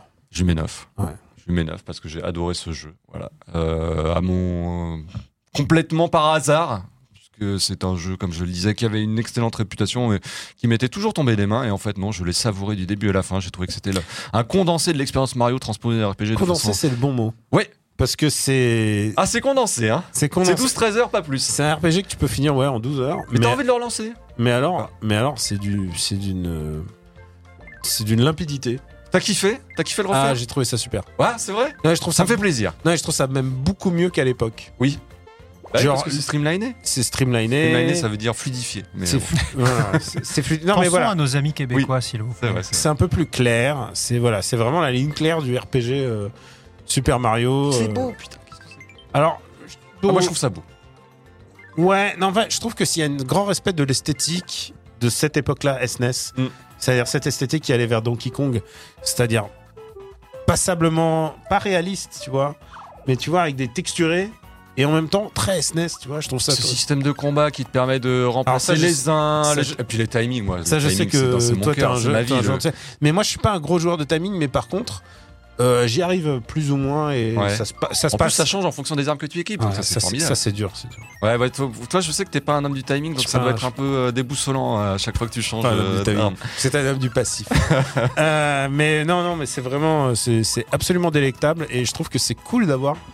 Tu vois, j'adore les RPG, j'adore faire les trucs RPG qui va avoir bientôt euh, Like a Dragon euh, 8, Huit. Euh, qui, qui va durer euh, 10 000 heures. Et là, là c'est cool d'avoir un truc qui fait, Mais oui, mais qui moi, fait c'est- 12 heures. Euh, voilà, il n'y a, pas- y a pas de il y a surprise. pas de temps mort, Ouais. c'est tout le temps, tout le temps un nouvel environnement. Je tout pense temps- que si c'est ton premier RPG ever, ça doit être génial. hein. Ah ouais, je pense que c'est une excellente initiation en Mm. plus. Parce que bah, le jeu est extrêmement facile, sauf si tu fais le contenu annexe qui est extrêmement dur. Mais euh, et puis Ah, il y a un endgame et tout. Ouais. Et alors les remixes musicaux euh, supervisés par Madame Shimomura, c'est incroyable. Et puis alors, il y a un truc que j'adore, mais c'est le lore de Mario, le Oui. lore étendu. Tous ces persos qu'on revoit que dans ce jeu-là, euh, ils sont absolument, euh, ils sont trop choupis quoi. Enfin, c'est vraiment. euh, Ils sont tous trop forts, quoi. Mm. Géno, le nuage, là. c'est-. C'est- C'était, c'était formidable. Ça a été ma, C'est une bonne petite, idée hein, d'avoir refait. ma petite euh, bouée, euh, non, mon petit Euh, euh, moi- bouffée d'oxygène. Moi, pardon. mets, je mets 9. Ah ouais. Ouais, je mets Ah, mais ça j'apprécie. Je trouvais ça super. Alors, Ah, bah, voilà, voilà, regardez. Ah, euh, là, je retrouve le sourire. Je rappelle hein, d'ailleurs qu'il il y a eu un article publié. Oui, il y a eu des, des fois, de temps en temps, des articles qui sont publiés sur le Patreon, euh, patreon.com. C'est la on y bosse, c'est la, On y bonne- travaille. c'est la bonne résolution de, euh, de où vous pouvez retrouver l'intégralité des notes de la première année de Sumimasen avec même des moyennes, Mm. des classements. Ah, ça, t'aimes bien les chiffres. J'aime bien les classements, moi, c'est bon. C'est pour ça que je suis attaché aux notes, hein, d'ailleurs. Mais euh, vous pouvez retrouver euh, une petite subtile Ouais, attends, analyse. Attends, attends, attends, non, je, je retire. Je vais mettre 8 quand même. Ah, Ah, ça y est, t'as perdu non, un alors ami. là, alors là, T'as perdu un ami. Non, mais Ouais. c'est pas ça, mais c'est que je vois mes notes et je fais, ça peut pas être euh, ouais, mais au-dessus je, de me- je me Super doutais que Mario tu Wonder. mettrais vite. Je me doutais que tu Ça peut mettrais pas être vite. au-dessus de Super Mario Ouais. Wonder, mais je trouve ça super. C'est vraiment super. Très bien. Bah, Greg, on, 9, je le garde vraiment pour les, les jeux, les jeux de, les jeux Greg, de il l'âme. s'avère que tu n'as, tu t'étais résolu à jouer à Mario oui, RPG. je voulais jouer à Mario RPG et j'ai été euh, victime de ma passivité. Ouais. Euh, C'est-à-dire que Mario RPG, c'est un jeu auquel tu joues seul, au calme, et euh, bah, pendant les fêtes, c'est pas possible. Bah, on va voir euh, dans, euh, dans, le, dans le segment à quoi t'as joué que j'ai pas du tout joué au jeu auquel j'aurais dû jouer. Euh, Bah, là, c'est encore pire. C'est-à-dire que le code que tu avais reçu a expiré. Oui, en plus, voilà, c'est-à-dire qu'il faut, il faut savoir que les codes Nintendo expirent au bout d'un mois. Euh, donc j'ai, je, bah, bah, tant pis, je vais, je vais l'acquérir par mes propres moyens puisque c'est ma faute. Mais euh, voilà, j'ai pas, j'ai même pas trouvé le temps de le télécharger. Tu vois, Enfin, c'est euh, vraiment. Je crois que c'est euh, la bonne résolution à adopter en 2024. C'est les codes Nintendo, il faut les télécharger tout de suite. Tout de suite, ouais. Voilà. Ça, pas de mauvaise surprise. Ah, bah, Il y a un autre jeu, euh, pour le coup, qu'on a pu télécharger tous les trois, qui est arrivé mi-décembre et dont on va parler en troisième dans ce Famitsu Mimasen. C'est Grand Blue Fantasy versus Rising. Voilà. à savoir la version remixée de Grand Blue Fantasy versus qui était sortie pendant le confinement, Ouais. en avril 2020, je Qui a pas crois. connu le succès escompté d'ailleurs. hein. Non, non, non, bah, malgré, euh, bah, faut dire qu'on part sur une licence qui est un peu méconnue Ouais. en Occident. C'est vrai qu'au Japon, Grand Blue Fantasy, c'est Oh, quelque chose. Qu'est-ce que c'est Qu'est-ce que c'est beau quand même. Et euh, donc un jeu signé Arc System Works, et ça se retrouve évidemment dans le style visuel, mais également dans le différent style des combattants. hein. Alors il y a moins de air dash parce que c'est un jeu qui est quand même assez euh, terrestre, terrien. Ouais. C'est euh, bon, beaucoup le présentent comme le Street Fighter de Arc Sys, donc avec un jeu au sol beaucoup plus marqué et moins de, de on va dire, de volts aériennes. Qu'est-ce que tu en as pensé, Greg?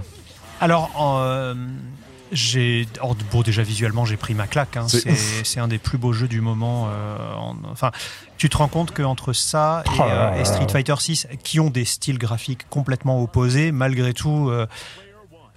Les Japonais dominent complètement le, le- le versus fighting. euh, Enfin, ils sont intouchables. C'est-à-dire que même Mortal Kombat 1, qui est très beau, il est quand même très loin de la, de la, de la perfection graphique et représentative dans la représentation et, et la manière dont les choses s'enchaînent et les- la manière dont les coups sont mis en scène. euh, c'est, enfin, ils sont personne, ils sont intouchables. C'est de l'orfèvrerie, vraiment. Et, euh, et, et ce grand blue, il est, il est très très beau. C'est-à-dire que tu peux jouer des heures et continuer à découvrir des attitudes. Des, enfin, c'est vraiment. euh, c'est-à-dire que c'est un jeu qui est aussi agréable à jouer qu'à regarder. euh, Bon, sauf à un certain degré. euh, quand ça commence à jouer à très très haut niveau et que tu comprends plus ce qui se passe, bon, forcément, c'est. Mais, mais c'est un, c'est un jeu qui est beau à regarder. hein. Euh, et, et alors en termes de jeu, j'ai. J'ai eu plus de mal à rentrer dans celui-là que dans DB Fighters. Euh, j'ai eu du mal à me faire à la jouabilité à bouton. Parce que pour les gens qui connaissent pas Grand Blue Fantasy euh, et Arc System d'une manière générale, il faut, il faut dire que c'est une jouabilité à bouton. Là où que tu as des, beaucoup de raccourcis qui sont présents a beaucoup de pour raccourcis. Et, faciliter et la tu es encouragé à Ouais. utiliser les raccourcis. Et donc, du coup, bah, le, le, le dash est sur un bouton, la garde est sur un bouton, euh, ce qui pour moi est assez euh, inhabituel, tu sais, pour un jeu 2D. Euh, et je sais pas pourquoi j'ai eu plus de mal à rentrer dans, dans Grand Blue Fantasy que, que dans Dragon Ball Fighters. Ah ouais. Euh, alors, je pense que c'est un très bon jeu, mais c'est moi qui suis pas adapté à ce jeu-là. Donc, j'ai. Alors, pour l'instant, je me suis pas encore frotté euh, au jeu en ligne. Il paraît-il extra, extraordinaire avec le. Non, mais j'ai eu peur parce de, j'ai eu peur le- de me faire casser la gueule. hein, Oui, bah non, je pense que tu te fais donc, défoncer. euh, donc j'ai, j'ai, j'ai juste fait le, le mode scénario qui est, euh, qui est très sympa. C'est un espèce de, de, de, De beat 'em up. Un espèce de visual novel, euh, beat 'em up, euh, avec des. euh, comment dire, avec des passages tuto plutôt sympas. Euh, c'est, assez bien fait. C'est, c'est, et pour des gens qui n'ont jamais joué à Arc System, c'est, enfin voilà, ce mode, ce mode histoire est vraiment très bien fichu. Donc, je, si, si je mettais une note maintenant, je mettrais entre 7 et 8, mais c'est parce que j'arrive pas encore à bien maîtriser le jeu. Donc, Mm. euh, je pense que je vais garder ma note pour la prochaine émission. Il faut, le dire. hein. C'est des jeux C'est c'est pas pour que jeux système. système. hein. La raison d'être de, de ce jeu, déjà, non seulement au-delà de la question de la, du rééquilibrage, c'est aussi d'intégrer le rollback d'encode Oui, qui offre un code réseau, donc comme son nom l'indique, euh, suffisamment suffisamment précis Ouais. pour ne pas ressentir la latence. Ah oui, puisque le timing, euh, enfin, c'est c'est les, les, les- les- les joueurs euh, de, de- des jeux Arc 6 euh, enfin, sont très très pointus sur le timing. L'intégralité des personnages en DLC qui sont sortis depuis Grand Blue Fantasy Mm. euh, versus seront sont déjà intégrés au jeu. qu'il y a Toubi. Il y aura Tubi qui va faire partie Alors, de la payante, hein, vague. On en reparlera dans les news, mais voilà, qui va faire partie de la vague euh, du pass saisonnier qui arrive dans la foulée de, euh, bah, dans la foulée de la sortie mi-décembre dernier. Euh, moi, franchement, j'ai été surpris. Très très très très agréablement surpris en bien. C'est un jeu que j'avais pas Mm. tellement pris le temps de squatter euh, dans sa version d'origine. On m'avait dit que la version d'origine était un peu sèche. Mm. Là, avec bah, la possibilité de casse-garde Mm. euh, qui permet, euh, bah, comme son nom l'indique, de briser la garde et donc d'éviter d'avoir des séquences beaucoup trop longues en défense. Euh, non seulement tu as le guard break, mais en plus tu as la possibilité toi-même de prendre le temps avec les petites pastilles bleues que l'on voit en haut de péter la garde. Bah, ça, ça marche plutôt bien. J'aime aussi le principe de coup. On voit là, il y a les petites icônes sous la barre de vie. En gros, les coups spéciaux ont un cooldown plus Ouais. ou moins long en Oui, fonction de la pas- puissance. Ah, oui. Ah. En Tu fonction, peux pas spammer les boules de feu. tu peux pas spammer les boules de feu, ou alors tu peux spammer des variantes de boules de feu, donc les plus faibles et les plus lentes. Mais dès que tu euh, décides d'utiliser des variantes un peu plus puissantes, bah tu peux pas les spammer. Ah, c'est cool ça, Eh c'est bah, une bonne idée. Ça, c'est quelque chose qui est repris, puisque c'est l'héritage de- du jeu mobile et c'est quelque chose qui est repris de ça et ça marche plutôt bien. Parce que, mais surtout, ce que j'aime bien, c'est la simplicité globale du jeu. T'as finalement assez peu de coups spéciaux attribués à chacun des personnages, donc la maîtrise se fait assez vite. T'as des archétypes qui se distinguent très très vite. Bon, t'as deux, t'as deux Shoto, t'en as un qui est Rushdown avec des griffes là qui m'a beaucoup plu très très vite. euh, que je trouve euh, assez chouette euh, avec des avec des récas, la possibilité de varier les coups haut, mid, euh, bas en fonction du, du follow-up que tu fais. Ça marche très très bien. Et surtout, bah, comme tu le disais, Greg, c'est tellement tellement beau et tellement bien mis en, en, en scène avec une. Alors. Vous allez dire, hein, j'aurais encore oublié son nom, j'ai encore écorché son nom, mais le compositeur de Grand Blue Fantasy Versus, c'est le compositeur d'Octopath Traveler, Mhm. à savoir Yasunori Nishiki. Euh, je l'ai du premier coup cette fois-ci et qui est vraiment euh, brillantissime et ça se ressent. Et, euh, non seulement il a tout compris aux musiques de RPG, mais il a tout compris aux musiques de menu de le jeu de baston, voilà. parce qu'il te met directement dans le, dans le vif du sujet. Et euh, quel génie, ce mec. C'est- Bref. Et euh, tout Ouais, c'est un bon, hein, c'est clair. c'est un bon. Euh, le mode, euh, le mode histoire, j'ai parcouru deux niveaux. J'ai trouvé ça. Je suis pas allé suffisamment loin, mais j'ai trouvé ça assez bof. Bah, pour l'instant. C'est bien pour les gens comme moi qui n'ont pas réussi à se mettre dans le système en fait. Mais, euh, mais ça marche très très bien. Et là encore, s'il y avait une note à attribuer, ouais, ce serait soit 7, soit 8. Alors peut-être qu'on se la garde en réserve pour plus tard. Moi, j'ai pas joué, Moi, mais j'ai vous envie m'avez. de- Si vous mettez une note, je m'y mets. Non mais j'ai envie Je m'y mets de, pour le j'ai envie de jouer contre des humains. Et euh. puis surtout, j'ai pas rempli le PowerPoint, donc je suis un peu embêté. Mais euh, allez, on s- allez. Ça m'a- le mois prochain. Le, mois prochain, le mois mais je pense prochain, on qu'on lui met part- sa on note. part, on part sur une, euh, on part sur une note euh, assez élevée. Ah le oui, mois oui. prochain. Ah, moi, euh, je suis pas un Arc System, mais par contre, ce que je vois, je- j'aime pas les jeux Arc System. J'arrive pas, je suis c'est pas du tout mon. Bah mon là, de là c'est du Arc 6 sans, le, sans, le, sans trop, sans Mais trop de là, hardage, donc ça a c'est l'air- quand même beaucoup ça a plus facile quand à appréhender, assez- je pense. Et en plus, il y a aucun perso qui me parle comme ça. Oui. mais je les trouve tous cool, mais il y en a aucun que je connais. Mais peut-être que quand on jouera au RPG Oui. qui sort le mois prochain. euh, Ouais. En fait, j'ai envie de me préparer pour le RPG. Bah, c'est un peu pour ça que j'ai lancé aussi, c'est pour avoir un petit peu plus les codes de l'univers Ah, et les c'est différents personnages. super beau. hein, C'est Ouais, magnifique. Donc, Grand Blue Fantasy versus Rising, pardon, oula. Bah ouais. Eh bien, vous pouvez y aller. euh, vous avez le label tamponné Sumimasen Turbo d'ores et déjà. Tu voulais revenir également sur un autre jeu, mon cher Greg, euh, parce que tu as eu l'occasion, je crois, quasiment de le platiner ou Ah non, je, je l'ai mis le G. Ah, il a mis le- J'ai Ah mis oui, le G, Yakuza Gaiden. Ouais, bah, euh, je Like parlais tout à l'heure des, des jeux à regarder et des jeux à jouer. Euh, voilà. euh, Vu que je suis un mauvais élève, j'ai mis laissez Yakuza Gaiden et pas Like a Dragon like- Gaiden. Eh oui, pas. T'as pas mis The Man Who Erased His Name. erased his His name. name en police. vraiment- Ah là encore, là là là. encore 3, tu sais, pour que tu T'es vraiment, t'es vraiment. Like a Dragon. Et T'es un euh, furieux, Non, non, bah, je, là, je vois que j'avais mis 6. Je suis à deux doigts de mettre 7 parce que au final, euh, La fin. hein. au final, la fin est chouette et surtout, euh, il en fait pas trop pour une fois. Le, le scénario est complètement inepte. hein. Je, je continue à dire que le scénario n'a Ça aucun n'a ça a sens. pas de sens. hein. Mais c'est le jeu est satisfaisant parce qu'il traîne pas en longueur du coup. Et, euh, et les, les, les, les- les mini-jeux sont, sont, sont bien. Ce qui me manque, c'est évidemment le, le jeu de la gestion euh, du bar à hôtesse. Mais voilà, on, Mais y a on retrouve les petites Mais voitures. il y a les petites voitures. On retrouve les petites voitures. Euh, on, on retrouve aussi, euh, comment dire, les mini-quêtes qui, qui sont, euh, qui sont assez marrantes. Donc, non, non, j'ai vraiment. Et, et c'est, voilà, si vous êtes un adepte des 1000G ou des platines, c'est le Yakuza le plus facile à, à faire. Mais c'est une grande qualité. Alors, je parle pas du plus facile. euh, de, de- de- C'est- il c'est est celui- facile c'est le plus agréable. C'est celui qui respecte le plus ton temps. Voilà, c'est ça. Ouais. Donc, Moi, il euh, n'a pas respecté mon temps. hein. Je reste sur mon avis. J'ai trouvé. euh, Ah, la fin, le- la fin, la Ah fin. oui, oui, bah voilà, bah je la regarde sur YouTube quoi. Euh, Quoi? Ah ouais, vraiment à jouer, mais- j'ai trouvé ça mais Pouillot, tellement mais quel- osef, tellement Mais en osef, plus, et tire Aka- tellement se tire sur la corde avec les elle les est missions super, annexes, elle est mais elle super. a beau être super, elle m'envoie faire des, des missions de merde dans tout, euh, dans une ville Ah que non. j'ai déjà rebattue Ah non, tu sais quoi, les, en les long, en large, les- en travers. les missions, elles sont pas de merde. dans Non, ce- c'est vrai que non, sont oui, vraiment, sont bien Enfin, les, missions scénarisées sont plutôt pas mal, mais il y a quand même beaucoup de remplissage. Non, mais les Moi, ce subquests, qui- elles sont très rigolotes. Moi, ce qui m'a décidé à le 1000Giser, c'est euh, vraiment que je me suis. Non, non, non, c'est mon que côté compulsif. non plus. euh, J'ai beaucoup de jeux que j'abandonne à 300-400 G. hein. Mais euh, non, ce qui, ce qui m'a ce qui m'a vraiment poussé à le, à le 1000 Giser, c'est vraiment que je suis tombé. Mais tout comme je suis tombé dans le mode donjon de, de Dragon Quest Die, je suis tombé dans le mode Colisée. Ah, ouais, j'ai commencé à faire des équipes avec l'homme poulet et tout ça, et, euh, et je me suis pris de, je, je- je me suis pris au jeu. J'ai eu envie de faire une. Majima et les autres et tout. J'ai eu envie. Alors Majima, il est dans un DLC payant. Mais euh, il y, a, il y a Ah, quand même, il y a quand même deux trois personnages, notamment euh, comment il s'appelle le gros bourru de, de Judge Eyes, Euh, celui Oui, qui ah, euh, Kaito. Kaito, Kaito. voilà, qui est très efficace et euh, une fois que tu as compris que tu peux monter des équipes, parce que ce qui est intéressant, c'est le combat en équipe en fait. Le combat en solo, bah, c'est des duels euh, comme des duels de boss, mais le combat en équipe est vraiment super parce que tu montes ta propre équipe et puis tu as des.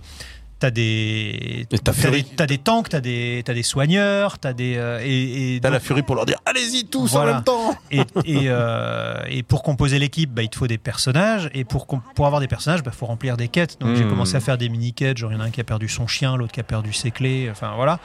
Et tu récupères des persos qui sont intéressants. Et le but, c'est d'avoir les, les persos. Parce que tu as, les persos or, argent et bronze. Et donc, du coup, voilà, j'ai dû faire une quête pour récupérer un catcheur qui est super balèze. J'ai dû faire une quête pour récupérer un sadomaso qui est l'un des meilleurs tanks du jeu. Il est en slip et il- pendant qu'il se fait taper, euh, les, les ennemis vont pas sur les autres. C'est- à la Yakuza, quoi. Hmm. Mais euh, Et c'était une équipe de ça. C'était le plaisir, le plaisir euh. d'avoir une équipe avec euh, avec euh, avec un catcheur, un mazo, euh, un, un espèce de de, de, de- chanteur racaille euh, qui, Ouais. qui qui heal les autres euh, en faisant du Hare Krishna. Enfin, ça n'a aucun sens, mais c'est c'est toujours aussi rigolo. Bah, c'est c'est le même. J'ai retrouvé dans ce dans ce dans ce style de Les méchants sont chouettes. mini-jeu. aussi. Les méchants sont super. je trouve. Ouais, ouais. dans le, dans le, donc dans ce mini-jeu des, des combats en arène, j'ai retrouvé dans ce, Oh, dans ce moment de jeu où tu dois composer tes équipes avec des, et équilibrer entre les différentes compétences des différents personnages. J'ai retrouvé un petit peu du côté RPG de Yakuza 7 en fait, Enfin, Ouais. de Like a Dragon 7. Même le système de combat avec le lasso, non. ouais. Ou, ou- ah bah il est Ouais. abusé. En fait, une fois que tu as maxé le Ah lasso, oui, oui. Ah bah, euh, c'est ce que tu- j'ai fait, voilà. Ah, le lasso et surtout le, l'ex- la clope explosive. Ouais. Alors la clope explosive, tu fais, tu fais un carnage, ça, ça, ça rime à rien. Bon, bah voilà, Mais- pour ce retour sur. Quand Il y a là que Dragon Gaiden Énorme succès de la part de ces gars et du coup, le, plein de gens leur disent mais pourquoi vous faites pas des jeux plus courts comme ça Ah, bah où, ça, tout- oui. où tout le monde est content, ils disent bah ouais en fait on C'est marrant parce que c'est la tendance entre celui-là et le dernier Assassin's Creed On où les gens disent ah bah c'est bien, je l'ai fi- c'est le premier que je finis depuis euh, très longtemps. C'est vrai.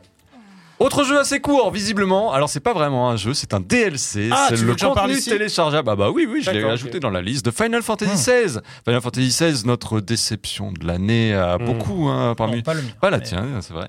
Dans les Sumimasen Awards, est-ce que ce DLC redore un petit peu le blason Vous me voyez venir avec Est-ce ce que grand ça sourire. redore le blason ou le blasé Le blasé Alors, Daniel, tu es le seul à l'avoir parcouru. J'avoue que je ne me suis pas ça dure, relancé alors, c'est quoi? Ça dure que 3 heures. hein. Oui, bah oui. C'est 3 heures. Alors ça m'a permis, comme mon perso était pas au max à la fin du jeu, ça m'a permis de monter jusqu'au max. Ah oui. Et tu sais quoi Quelle jouissance quand même d'avoir 52 HP. 3 d'attaque, 3 de force, 3 de défense. Bon, et sans ça, Bon, euh, sans- scénar. Euh, pff, non, c'est complètement Ça vient inconséquent. s'intégrer juste avant Non, la fin, c'est C'est ça juste avant la fin. Et c'est des mecs qui volent des cristaux et euh, ils volent des cristaux et en fait il y a des, des différents types de cristaux. Enfin c'est- pas très Ça intéressant. correspond à quoi? C'est un nouveau donjon? En fait tu sais il y avait des tours que tu voyais au loin Ouais, et bah genre en fait tu explores une de ces tours. d'accord. Voilà et donc il y a en fait une partie où tu es dans le, le, le- zone normale, il y a un village qui s'ouvre et tout. C'est à nouveau des, étages avec des élévateurs comme un des niveaux du jeu Ouais, ouais, ouais, non, et ensuite tu vas dans la tour et puis alors la tour c'est des c'est comme un donjon les donjons que tu connais c'est-à-dire ultra linéaire, tu vas jusqu'au point, ascenseur, paf, tu vas jusqu'au point, ascenseur, des gueules. tu casses des gueules, euh, les combats sont toujours aussi inintéressants. Toujours pareil. Ah non mais il y a pas de il y a... N'y a, pas de variante. Il n'y a, pas- même pas, il y a Tu- même pas tu un n'as petit pas- soupçon de gameplay supplémentaire Non. Tu n'as pas de nouvelles euh, invocations euh, Euh, non non non, il y a pas d'invocation, Ça il y a sera pas ça de pour le DLC du Je printemps. pense ça. qu'il y a aussi un truc, c'est que c'est pour ça qu'on on note pas ce DLC, c'est pas un vrai jeu en tant que tel. Et en plus, euh, je pense que les les vrais trucs, les vrais trucs ajoutés seront dans le deuxième DLC. Là, clairement, c'est un DLC qu'ils ont fait euh, juste à temps pour juste à temps pour euh, Geoff euh, pour la fête à Geoff là. euh, Ouais, ouais, les Game Awards. Les Game Ah, Awards. je te vois niveau 77 et contre des ennemis à niveau 80, c'est ça? 90 Ah, moi, je sais pas, moi j'étais au 50, je crois. Ouais. euh, Ah oui, c'est peut-être quelqu'un ju- qui a sursquatté le DLC. je ne sais pas, ou c'est peut-être Ultimate, je ne sais pas, je ne sais pas. En tout Ah, cas, moi, bien l'invocation Odin, là, c'était sympa. ça. Moi, j'ai juste, j'ai juste joué, j'ai juste joué au jeu. Ça a duré 3 heures et je, et je vois exactement pourquoi je, pourquoi j'aimais pas. Par contre, je dois dire un truc. Les boss sont vraiment pas mal dans ce jeu. Ah oui Les boss sont vraiment Dans Ah, dans le DLC, dans le DLC, dans Ouais. Ils sont vraiment résistants. Je me suis dit, ah, c'est con qu'ils aient pas mis ce boss. Le seul C'est pro- encore des sacs à PV c'est des sacs à PV de ouf. Ouais. Mais euh, le boss était intéressant, genre en termes de gameplay, genre je voyais, ah, il y a un petit truc un peu FF14ien qui est pas mal et tout. Mais euh, vraiment, les boss c'était payant. Bon. Euh, Les boss étaient satisfaisants, mais est-ce que euh, la plupart des gens que je connais qui ont, enfin, ou du moins sur mon stream, qui sont venus pour me dire, bah, j'ai fini le DLC, on se sent un petit peu floué. Euh, Ah, c'est un DLC en deux parties. Hein. Voilà, c'est un DLC Tu payes une parties. fois pour avoir les deux parties. Ouais. hein, Euh, voilà, c'est pour moi c'est- décevant et surtout c'est décevant d'une cer- d'un d'un point de vue que c'est clairement du contenu qui était à côté qu'ils ont enfin genre c'est pas du Ah, tu penses? Bah, ils ont dit qu'il n'y avait pas de DLC, que le jeu était complet. Je comprends pas. Ça, Non, mais tu penses c'est pas qu'ils l'ont clairement- rajouté retravaillé après là niveaux là le, le premier DLC en tout cas c'est clairement un niveau qu'ils auraient pu mettre dans le jeu et qu'ils Ouais. l'ont enlevé hein. enfin, D'accord, ou- d'accord. enfin, je veux dire peut-être qu'ils l'ont imaginé après mais euh, je sais pas je suis pas dans le dans Ah le- oui, peut-être que c'était des, des Voilà. rejets ou des, Des- des des- chutes. non des chutes Ouais. ou une quête c'est c'est vraiment une très longue quête hein. C'est du gras, quoi. C'est euh, les, les, les personnages ce DLC, c'est du gras. les, P- les- les personnages, les, les PNJ euh, introduits là, ils sont inintéressants, alors que j'imagine qu'ils vont, pour le deuxième, ils vont en faire d'autres. Euh, est-ce que est-ce c'est- qu'il y avait un il y avait pas un, char- contre, un- contre, le frère du charpentier non Par contre, c'est entièrement doublé, euh, c'est la même, c'est le même truc. euh, je retrouve le plaisir que j'ai de d'entendre le bruit du cuir de, de l'armure de euh, de, de Non, pas Cleave. Cloud. Cleave, Clive. Cleave. Euh, J'entends le, tu sais, j'adore le bruit du, tu sais, vraiment, il y a un truc de bruitage. euh, Quand il serre le poing, ça fait vraiment très Sentai un peu vraiment euh, mais sinon c'est la the same thing si vous avez si vous avez été déçu par FF16 euh, n'y allez pas c'est- a- DLC ne change rien. ça DLC ne change rien par contre peut-être le deuxième apportera quelque chose Gageons. Mais- que- gageons que- Comme on dit dans le jargon des professionnels. On poursuit avec un autre jeu qui lui a eu les honneurs d'un Sumimasen Combo qui n'est pas encore diffusé alors on, on enregistre mais qui le sera normalement puisqu'il devrait être publié euh, dans la foulée. C'est un jeu qu'on attendait. Euh, Mameda no Bakeru, Mm. à savoir le jeu signé du studio Goodfield. Goodfield qui a été formé par des anciens de Goemon qui a notamment bossé pour Nintendo sur Wario, sur différents jeux Wario. Et euh, on retrouve évidemment la patte du petit ninja voleur de Konami ah c'est notamment les épisodes 64. T'as eu l'occasion de t'y plonger un petit peu plus longtemps, tu l'as fini Ouais. alors j'ai pas Non, fini fini. parce que parce que Noël euh, Noël euh, et, et les fêtes et beaucoup de- fêtes et puis, jeux. euh, puis je, je devais finir je, je devais finir Spider-Man je me suis un peu forcé mais j'ai Ouais. fini Spider-Man mais Non, sur toi d'ailleurs, je sais- j'ai quoi oublié de te le redemander, savoir si. Non, parce que je voulais. ah y bah jouer. Ah tu m'aurais demandé Ouais, je- c'est pas grave, ça. ça J'ai j'ai pourra ramené attendre. d'autres jeux pour toi. Ouais, ouais, ouais. Euh, écoute, euh, c'était euh, C'était à l'ancienne, non? c'était à l'ancienne. J- Je trouve qu'il y a un vrai problème sur le jeu, c'est qu'il est pas palpitant. Il y a jamais de difficulté en fait. Hmm. À part les boss, mais tu perds pas pour les boss.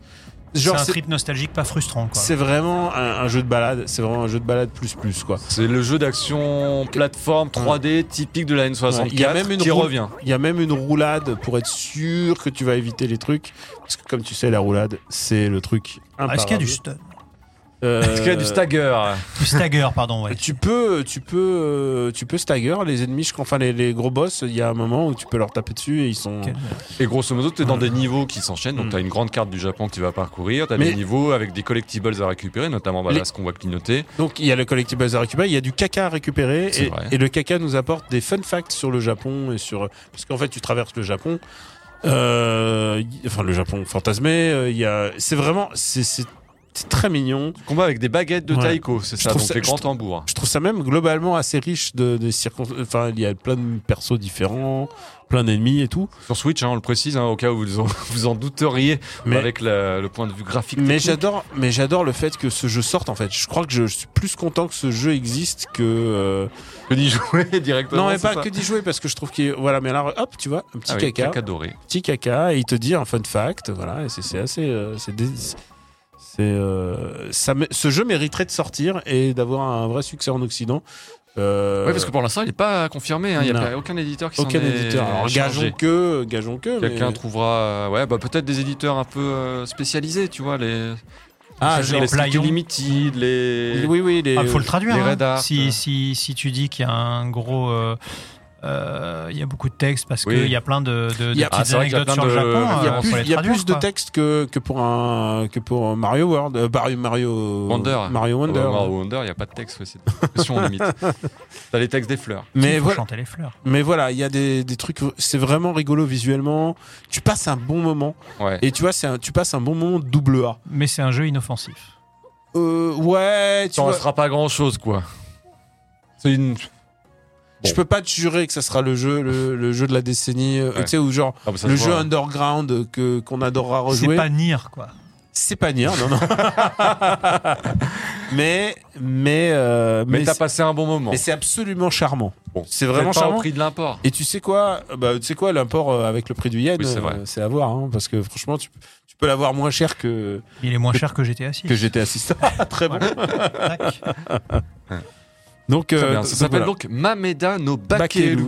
Et vraiment là, il y a plusieurs, tra- il y a plusieurs transformations. C'est et vraiment, il y a des transformations où tu balances des des yo-yo. Il y a la transformation où t'es t'es t'es un espèce de robot.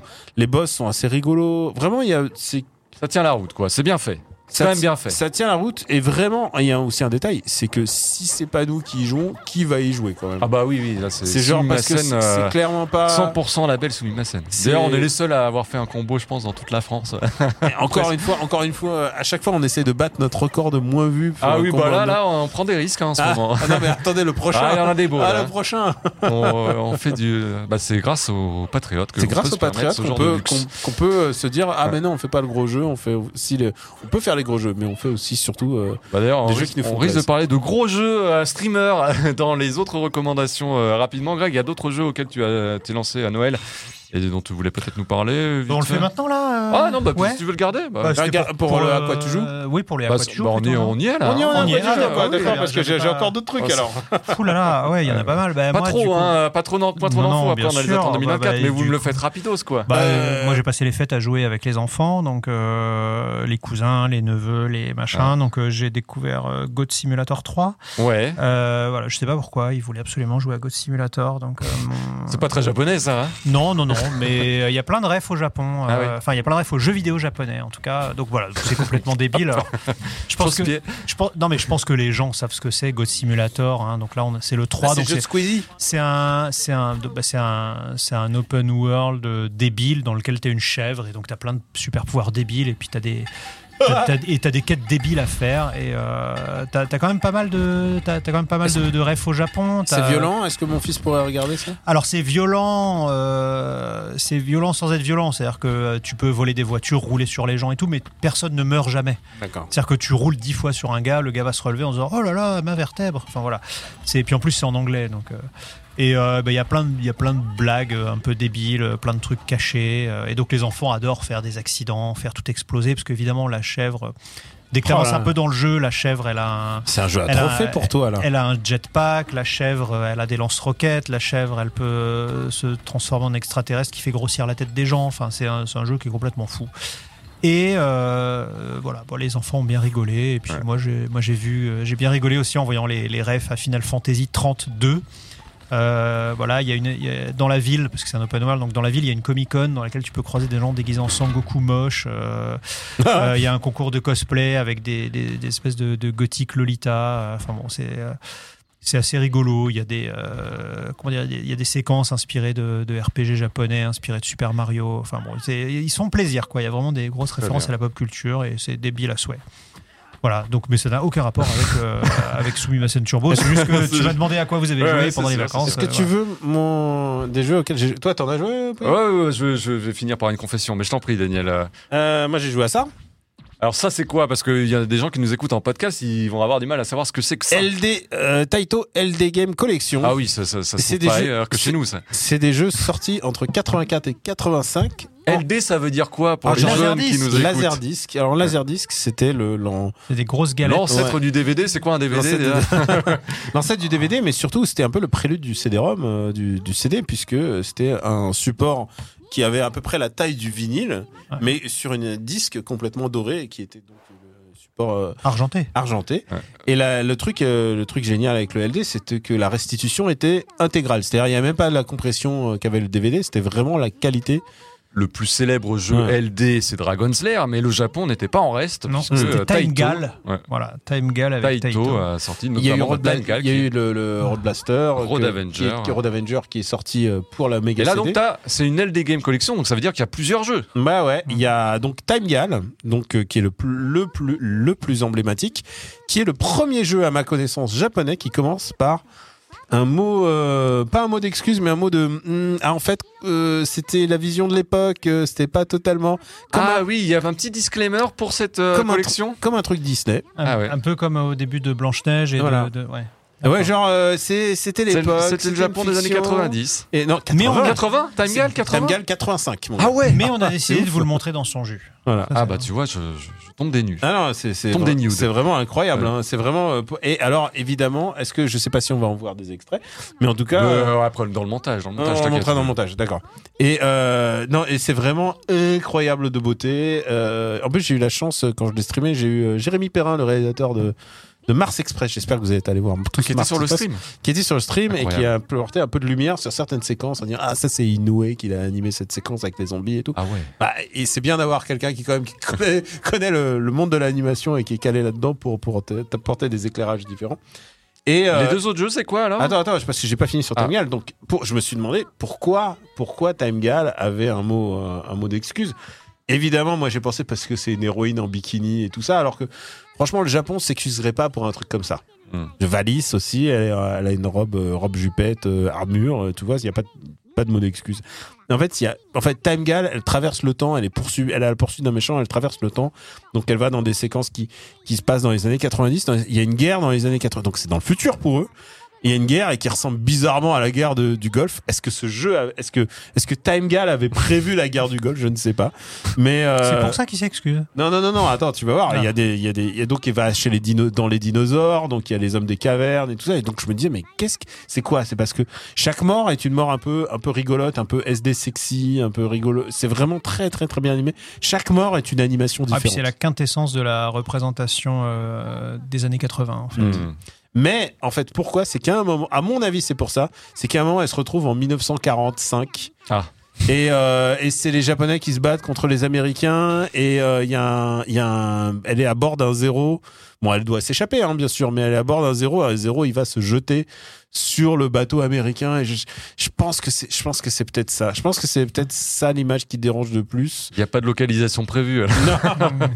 Bon, Time Gal, il est sorti, euh, vrai, il est oui, sorti il est sur sorti Mega sur CD. Mega CD, hein. oui, Oui, c'est vrai. mais euh, mais cette séquence, je pense que celle-là, c'est peut-être le moment où ils se sont dit, Hmm, pas ouf. On aurait pu faire, euh, on aurait pu faire un truc différent dans le genre tout ce qui s'est passé dans l'histoire. À un moment, elle se retrouve dans un, un- un truc de gladiateur. Il y a pas de souci, mais voilà. Je pense que c'est ça. Deuxième jeu. euh, qui est euh, peut-être le moins connu euh, de tous, c'est pourtant la licence est connue, c'est Uchu, Uchu Senkan Yamato, et qui est un jeu qui a droit à son remaster HD. Alors tout est en HD, c'est vraiment magnifique. Il y a presque les musiques de Yamato. Enfin, genre, tu sens qu'ils n'ont pas eu tous les airs, hein, donc ils ont un petit peu le pam pam pam pam. C'est tout ce qu'ils ont eu. Et euh, et il y a des séquences d'action multiples qui font un petit peu genre, tu sais, qui me rappellent un tout petit peu. euh, pas le jeu méga CD, euh, tu vois, Escape from Cyber City, tu vois, mais Mhm. il y a des petits jeux genre où t'as une cible, t'as des jeux où il faut juste simplement. Ah, j'ai oublié de dire comment ça se joue en fait, puisque c'est un dessin animé intégral. En fait, c'est simple. Il y, a ma- il y a la flèche à gauche, faut aller à gauche. Faut mettre gauche. Il y a la flèche en haut. T'as les indications, c'est pas comme Dragon Slayer où c'était un peu au pif. Tu peux les enlever, ceci. Ah oui. Tu peux mettre mode easy. Tu peux mettre. euh, Il y a, il y a une vraie, une vraie jauge de difficulté. Ça reste quand même du plus ou moins du par cœur et tout. Mais euh, et à chaque fois et à chaque séquence loupée, c'est la mort. Mais t'as crédit illimité. Il y a pas de, vraiment. Tu Oui, parce qu'il faut expliquer que c'était des jeux d'arcade du coup. Mm. Ouais. Et euh, donc Yamato est bizarrement décevant par rapport à, ce qu'on peut imaginer de Yamato. C'est pas, il est, pas ouf. Et ensuite, il y a euh, Ninja Hayate. Et Ninja Hayate qui est une espèce de lupin ninja qui doit sauver sa princesse dans un, dans un donjon. Et donc, il y a plein de pièges. si tu aimes les, les histoires de ninja, et genre les pièges de. genre les trappes qui s'ouvrent. Les trappes, les faux plafonds, les- les, les murs qui se tournent. Exactement. Et puis tout d'un coup, t'es dans la lave, et ensuite tout d'un coup, il y, a un- il y a un cours d'eau sous le donjon et tout. C'est vraiment, c'est très très drôle. Et euh, voilà, c'est un peu Lupin, mais version. euh, Cagliostro chez les ninjas. ninja. C'est vraiment ça. Et toujours avec un avec un héros goguenard. et toujours avec une qualité d'animation euh, pff, incroyable. Bah, t'imagines que c'est une séquence de dessin animé, parce que si tu regardes tout bout à bout, ça fait quoi 25 minutes, même pas, et Ouais. avec le budget d'un jeu vidéo. Donc forcément, les mecs se sont fait plaisir. Oui, c'est exactement ça. C'est que les, les, les artistes qui, qui étaient au poste au poste clé, donc directeur d'animation, anim- euh, voilà, ils se disaient bon bah on a plein de budget. C'est comme c'est comme quand on voit les pubs pour les céréales et on voit la qualité d'animation. En fait, c'est parce qu'ils ont énormément de budget. Mhm. C'est le moment où ils se font plaisir. Bah, ils disent bon, on a beaucoup de budget, on va vraiment bien animer animer Chocapic, tu vois, les vieilles des- les vieux dessins. Bah, ça c'est un peu la même chose. C'est-à-dire ils avaient des budgets ultra ultra bien. Et en plus, ils devaient sans doute avoir les délais, euh, des délais plus confortables que dans le monde de l'animation traditionnelle. Donc, ils se sont fait vraiment plaisir. Bon, c'est bon de préciser que c'est tout en japonais, évidemment. Oui. Ouais, alors Pas de sous-titres nulle part. Enfin, Ah, oui, mais- activer les sous-titres, mais c'est les les menus sous-titres japonais. Non, non, les menus sont sous-titrés japonais. Il n'y a pas de dialogue Sous-titré en anglais, tu veux dire euh, en anglais. Oui, Mais- mais, le- la- l'animation elle-même, il n'y a pas de sous-titres anglais, je veux dire. Ah bah, Ça non, mais il y a parle pas, ça peu, parle pas. hein, ça parle pas. Il y a même limite parfois pas de musique en fait, D'accord. parce qu'il faut se concentrer sur le. T'as que des bruitages. Ah, tch, voilà, ça, et, où elle dit non mais elle dit des trucs genre, bon il y a les Yamete tout ce que tu aimes bien euh, de la pop culture Ah, japonaise mais mais, qu'on a failli s'appeler Yamete Senpai. hein. Euh, c'est une idée de Pouillot et euh, j'ai fait non ouais. Ça a été censuré très vite. En Ouais. fait, ce qui, est, ce qui est intéressant pour les. Je pense que ça vaut le coup de l'importer euh, quand tu es un amoureux de l'animation. Euh, pas seulement de l'animation japonaise, mais de l'animation en général, parce que c'est euh, c'est quand même des, des, des choses qui sont euh, très expérimentales, d'une part. Et d'autre part, ils sont remasterisés. euh, j'a- J'avais vu un. Une, euh, un, un japonais qui avait fait les, les comparatifs entre toutes les versions qui sont sorties euh, de Time Gal et c'est la version ultime. C'est-à-dire Ouais. que tu, euh, le jeu était ressorti sur PSP, il est ressorti et c'est la version, euh, enfin cette version-là est vraiment la plus- version ultime. tu peux revoir les séquences tu peux ça, tout est enregistré donc tu peux revoir chaque séquence tu peux voir celle qui te manque aussi c'est une version musée en ouais. fait de, de, de ces séquences d'animé. Donc le, le, le, le, le transfert est- a été remasterisé, donc il n'y a pas de compression. C'est vraiment le, le- la version définitive, comme Ouais. disent les Américains. Est-ce qu'il y a un autre euh, jeu dont tu voulais parler ou est-ce que je termine sur ma confession Non, du moment bah, bah, avant ta confession moi je évidemment Ah oui, bah ça.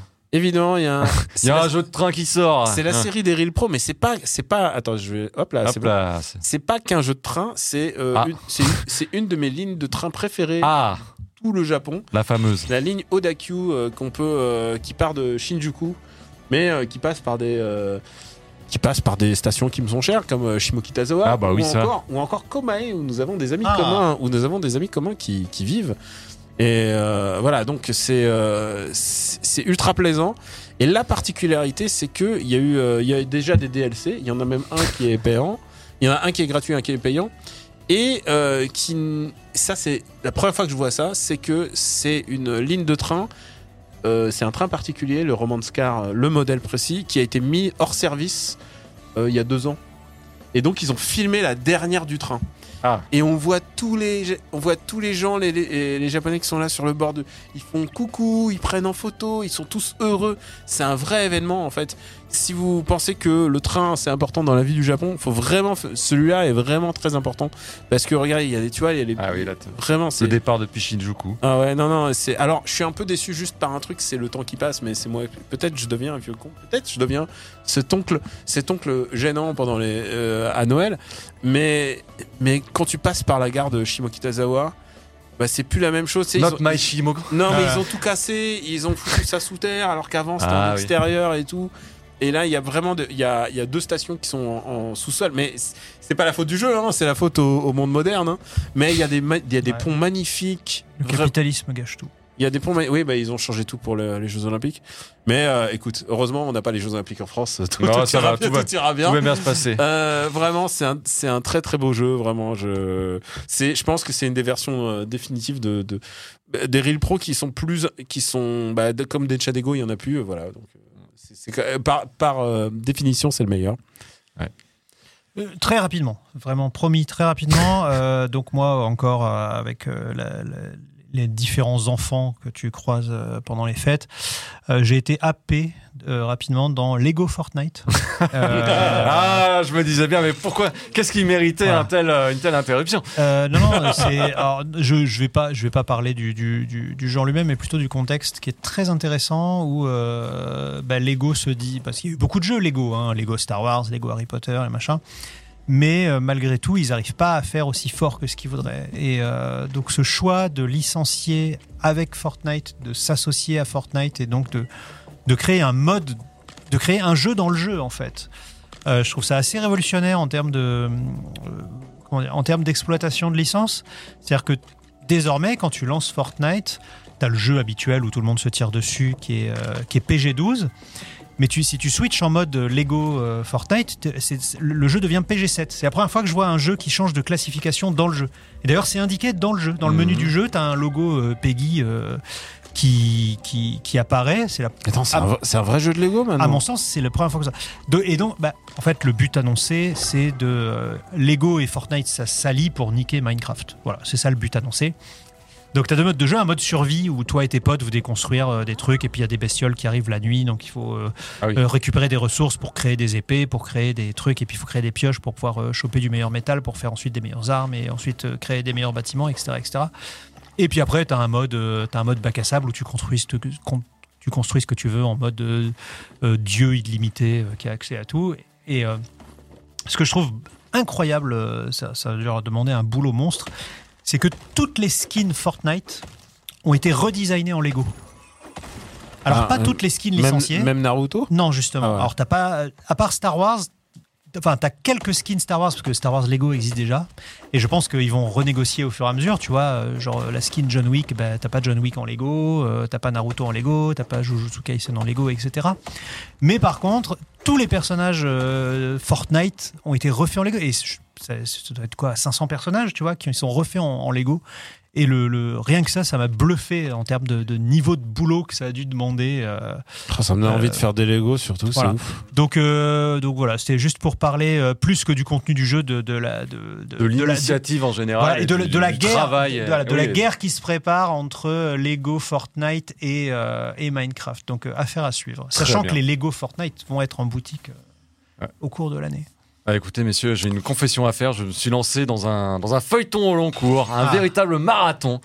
C'est comme ça, des fois j'ai des lubies, vous savez, j'ai parfois un petit côté obsessionnel Bah, sur certaines dernière, séries. c'était Fire Emblem. Il y a eu Fire Emblem euh, ces deux dernières années. C'est quoi Bon, C'est Fire très, Emblem, c'est quasi. très respectable. Fire Emblem, c'est quasi bouclé. Euh, il me reste la version Wii notamment à faire. Quelle confession peut-il y avoir? Euh, Il y a un pilier du RPG japonais qui m'a toujours un petit peu échappé et une série au long cours hein, qui a fêté ses 20, et- bientôt ses 30 ans, ce sera dans deux ans. C'est Tales of. C'est-à-dire que j'ai fini le DLC Tales of, que, Tales of Arise, qui était absolument inconséquent et qui n'avait strictement aucun intérêt. Je me suis dit, Ouais, c'est quand même dommage de s'arrêter en si bon chemin. Et puis, tu as du temps.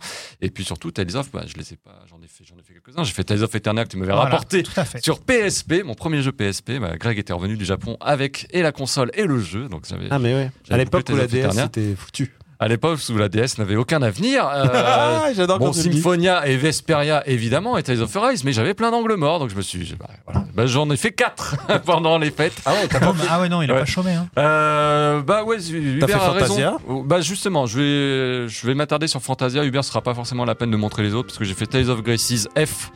euh, donc la version qui était sortie sur Wii puis ressortie sur PS3 j'ai fait Tales of Berseria qui m'a beaucoup déçu Il est Switch, non? Euh, non non Non, j'ai j'ai perdu le fil des. des- Et là, actuellement, des- je suis sur Tales of Destiny Director's Cut qui était sorti sur PS2 et donc j'y joue sur PS2. J'ai retrouvé un adaptateur HDMI PS2. Enfin bref, c'est- des. Ah oui, du c'est l'expérience. Ah, c'est du euh, trafic. Ah, c'est du trafic, monsieur. Euh, parce que le but ultime au- à la fin de ce marathon, ce sera de définir une tier list Tales of, ce Ah qui oui, est complètement impossible. Il y, a des, il y a des séries de jeux comme ça où. Alors, quel est ton, ton personnage Ah, préféré attends, j'y viens. Donc, euh, il y a des séries comme ça où tu as des tier lists qui sont quand même assez Tu sais que bah, Final Fantasy, comme on l'a fait nous euh, sur scène, tu sais que le 10, le 7, euh, le 6, quoi qu'il arrive, ce sont des références absolues et tu toucheras jamais. Et tu sais qu'ils seront soit S tier, soit A tier au minimum.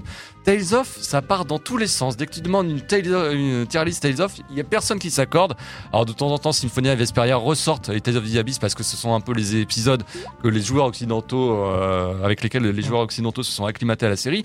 Mais globalement, ça part dans tous les sens et c'est impossible de trouver euh, sa tier list. Donc je me suis dit, bah, je vais faire ma propre tier list Tales of. Tu veux dire, c'est une démocratie et tout le monde a son avis. Voilà, quoi. tout le monde a son avis, et, mais d'une tier list à l'autre, il y en a un qui peut basculer. Par exemple, Tales of Berseria, que tout le monde adore. Moi, je trouve que c'est peut-être le plus faible de tous ceux auxquels j'ai joué.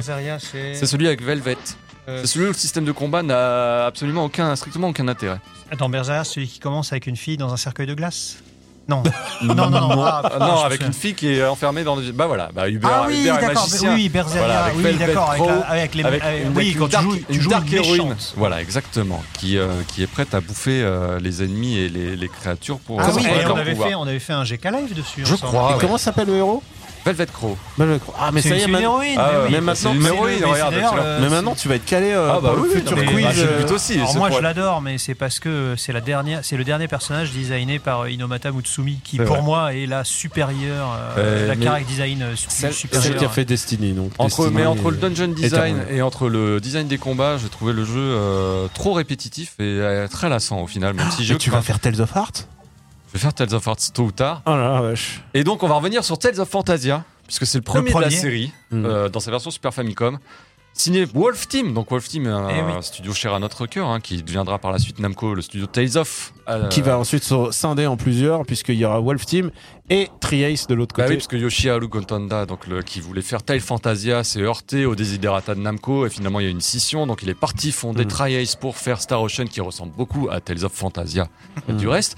Et ce jeu-là, donc sorti fin 95, décembre 95 au Japon, ouf. je ne hein. comprends pas qu'il ne ressorte pas autant, qu'il ne soit pas considéré comme légal, ou en tout cas l'équivalent, ou peut-être un peu moins, des Seiken 3, des, euh, des euh, Chrono Trigger, des Dragon Quest 6, de tout cette... euh, Mmh. Parce qu'il est sorti à une époque où on jouait à Toshinden et. euh, C'est ça. et- Déjà, il a jamais été localisé en anglais. Mm. Là, on voit la version anglaise parce qu'il y a une fan trad qui est disponible depuis 2001, donc depuis très très longtemps. Euh, autour de Tales of Fantasia, un jeu que j'avais lancé moi en émulation aussi, et très très vite la fréquence des combats m'avait un petit peu un petit peu gavé, sauf qu'en fait tu peux t'en affranchir bah, avec la Holy Bottle, on voit l'espèce d'aura. En fait, tu peux réduire la fréquence des combats, et tu reviens à une fréquence dans- de c'est pas dans combat. l'original, hein Euh, si si, C'était dans l'original Ouais, tu euh, peux, oui, tu as un- item qui te permet de réduire la fréquence des combats. Et heureusement, parce que tu reviens sur une fréquence de combat Final Fantasy, ce qui est déjà assez, euh, voilà, pour euh, les joueurs d'aujourd'hui, c'est tu fais trois pas et tu te fais attaquer. Mais si t'as même pas ça, là, c'est vraiment, tu fais, même pas un pas, essayer, t'es tout de suite. euh, Mais j'ai été surpris par le dynamisme, par la vivacité, par l'intelligence du système de combat, qui est peut-être un peu rigide pour les joueurs d'aujourd'hui, c'est sûr. Et tu te fais souvent interrompre par les sorts là qui figent l'écran. Mais putain, j'ai pris un pied monstrueux. c'est Lutin, vraiment lutin. le, le proto. euh, c'est vraiment le proto. euh, ah bah tiens, euh, ah, je- espèce de flemmard, sors de ton, sors de ton lit. et va ah donc chercher du bois. oui, oui, Ah, je vais chercher du bois. Mais ça sent le cramé. Oh mon village qu'est-ce Mon village voilà. Voilà, c'est Ah, vraiment oui. le. Le proto RPG. Mais avec, avec un, méchant qui n'est pas forcément si méchant, avec euh, et surtout un système de combat, c'est le premier à marier l'action, puisque c'était la spécialité Wolf Team aussi. L'action et le RPG, c'est pour ça qu'il est reconnu, et c'est ce qui fera aussi l'école euh, Tales of et l'école Tri-Ace. Mais ça marche tellement bien, c'est tellement... Bon, à part les interruptions de sort un peu trop fréquentes, comme on peut le voir à l'écran. Et franchement, en plus avec des, des niveaux qui euh, marient le puzzle à l'ancienne et euh, l'exploration. Et franchement, bah, dans la tier list, il est déjà très très haut. Ouais. Il ok. est et, euh, vraiment une redécouverte. Je Je pense pensais que, pas que je plein de gens seront, seront fous de, de nous entendre parler d'une tier list euh, Ouais. Tales of. tier list à venir, en Ouais, construction. ouais. Euh, mais Alors qu'il y a Zelda avant quand même. Ah bah la tier list Zelda, il va falloir la Mm. faire tôt ou tard. Il Mais va falloir euh, que tout le monde joue à. Euh, Tears of the Kingdom.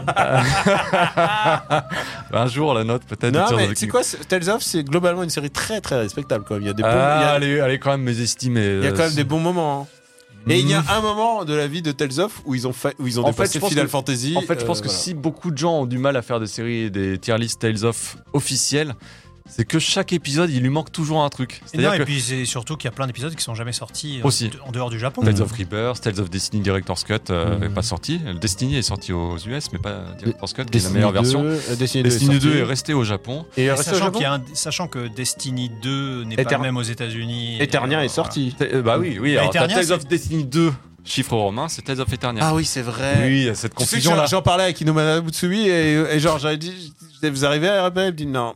Je sais juste que je reconnais mes persos et je préfère. Elle m'a Mais dit, en que- tout cas- elle m'a dit que ses persos préférés c'était Énorme coup Destiny. de cœur pour le fan de RPG Old School sur Tales of Fantasia. Alors il y a des moments un petit peu compliqués, hein, les combats à dos de Pégase qui sont nullissimes et qui durent des plombs, mais qui sont hyper durs. Euh, mais pour le reste, vraiment, je... gros gros gros kiff. Voilà. J'ai hâte de connaître ton prochain, ta Ah, prochaine oui. lubie l'année prochaine. Ah ouais, ouais, ça, peut-être. Bah, j'ai fait Kingdom Hearts, j'ai fait Fire Emblem. Ah, Là, ouais. je suis sur Tales of. Je pense qu'à un moment, il restera plus de grosses grosses séries. Euh... Ah si. Argolade peut-être? Ah, Argolade, c'est un bon Il y a moment. Bah, alors, beaucoup de- il y a beaucoup de trucs. Non, Arcolade, si tu dois faire une tier list Resident Evil avec tous les spin-offs, Ah bah, tous bah, les, bah alors, tous les là, rail pour le coup, je suis, à, je suis à jour. Hein, Ah, t'as fait les- tous les mais rail shooters J'ai pas jamais fait fait- Darkside Chronicles. t'as jamais fait Argolade Non. Argolade 1 et 2, c'est super. Eh oui. Ah, c'est très court. Il y a Gros Lancer aussi. Dans la série un peu moins. Euh. Ah, t'as fait l'Anglisseur 1 et 2 Ouais. Ouais, bon, bah, génial. Surtout le 2. Sur Switch. Eh, moi, Mais sur Switch. j'ai- je refais un jeu là. Ah bon? Ah non, non, hein Mais je, je, Non, je- non, non, je non, veux non. juste dire ce que c'est. Et j'en parle la prochaine fois. D'accord. Je refais Armored Core en NG+. Très bien. Voilà. Bon, bah merci Daniel. Et j'en ai un autre, mais on en parlera dans les Gros sujet, après. on passe au gros sujet. Gros sujet d'Est. C'est celui qu'on vous a promis depuis le début du sommaire il y a trois jours.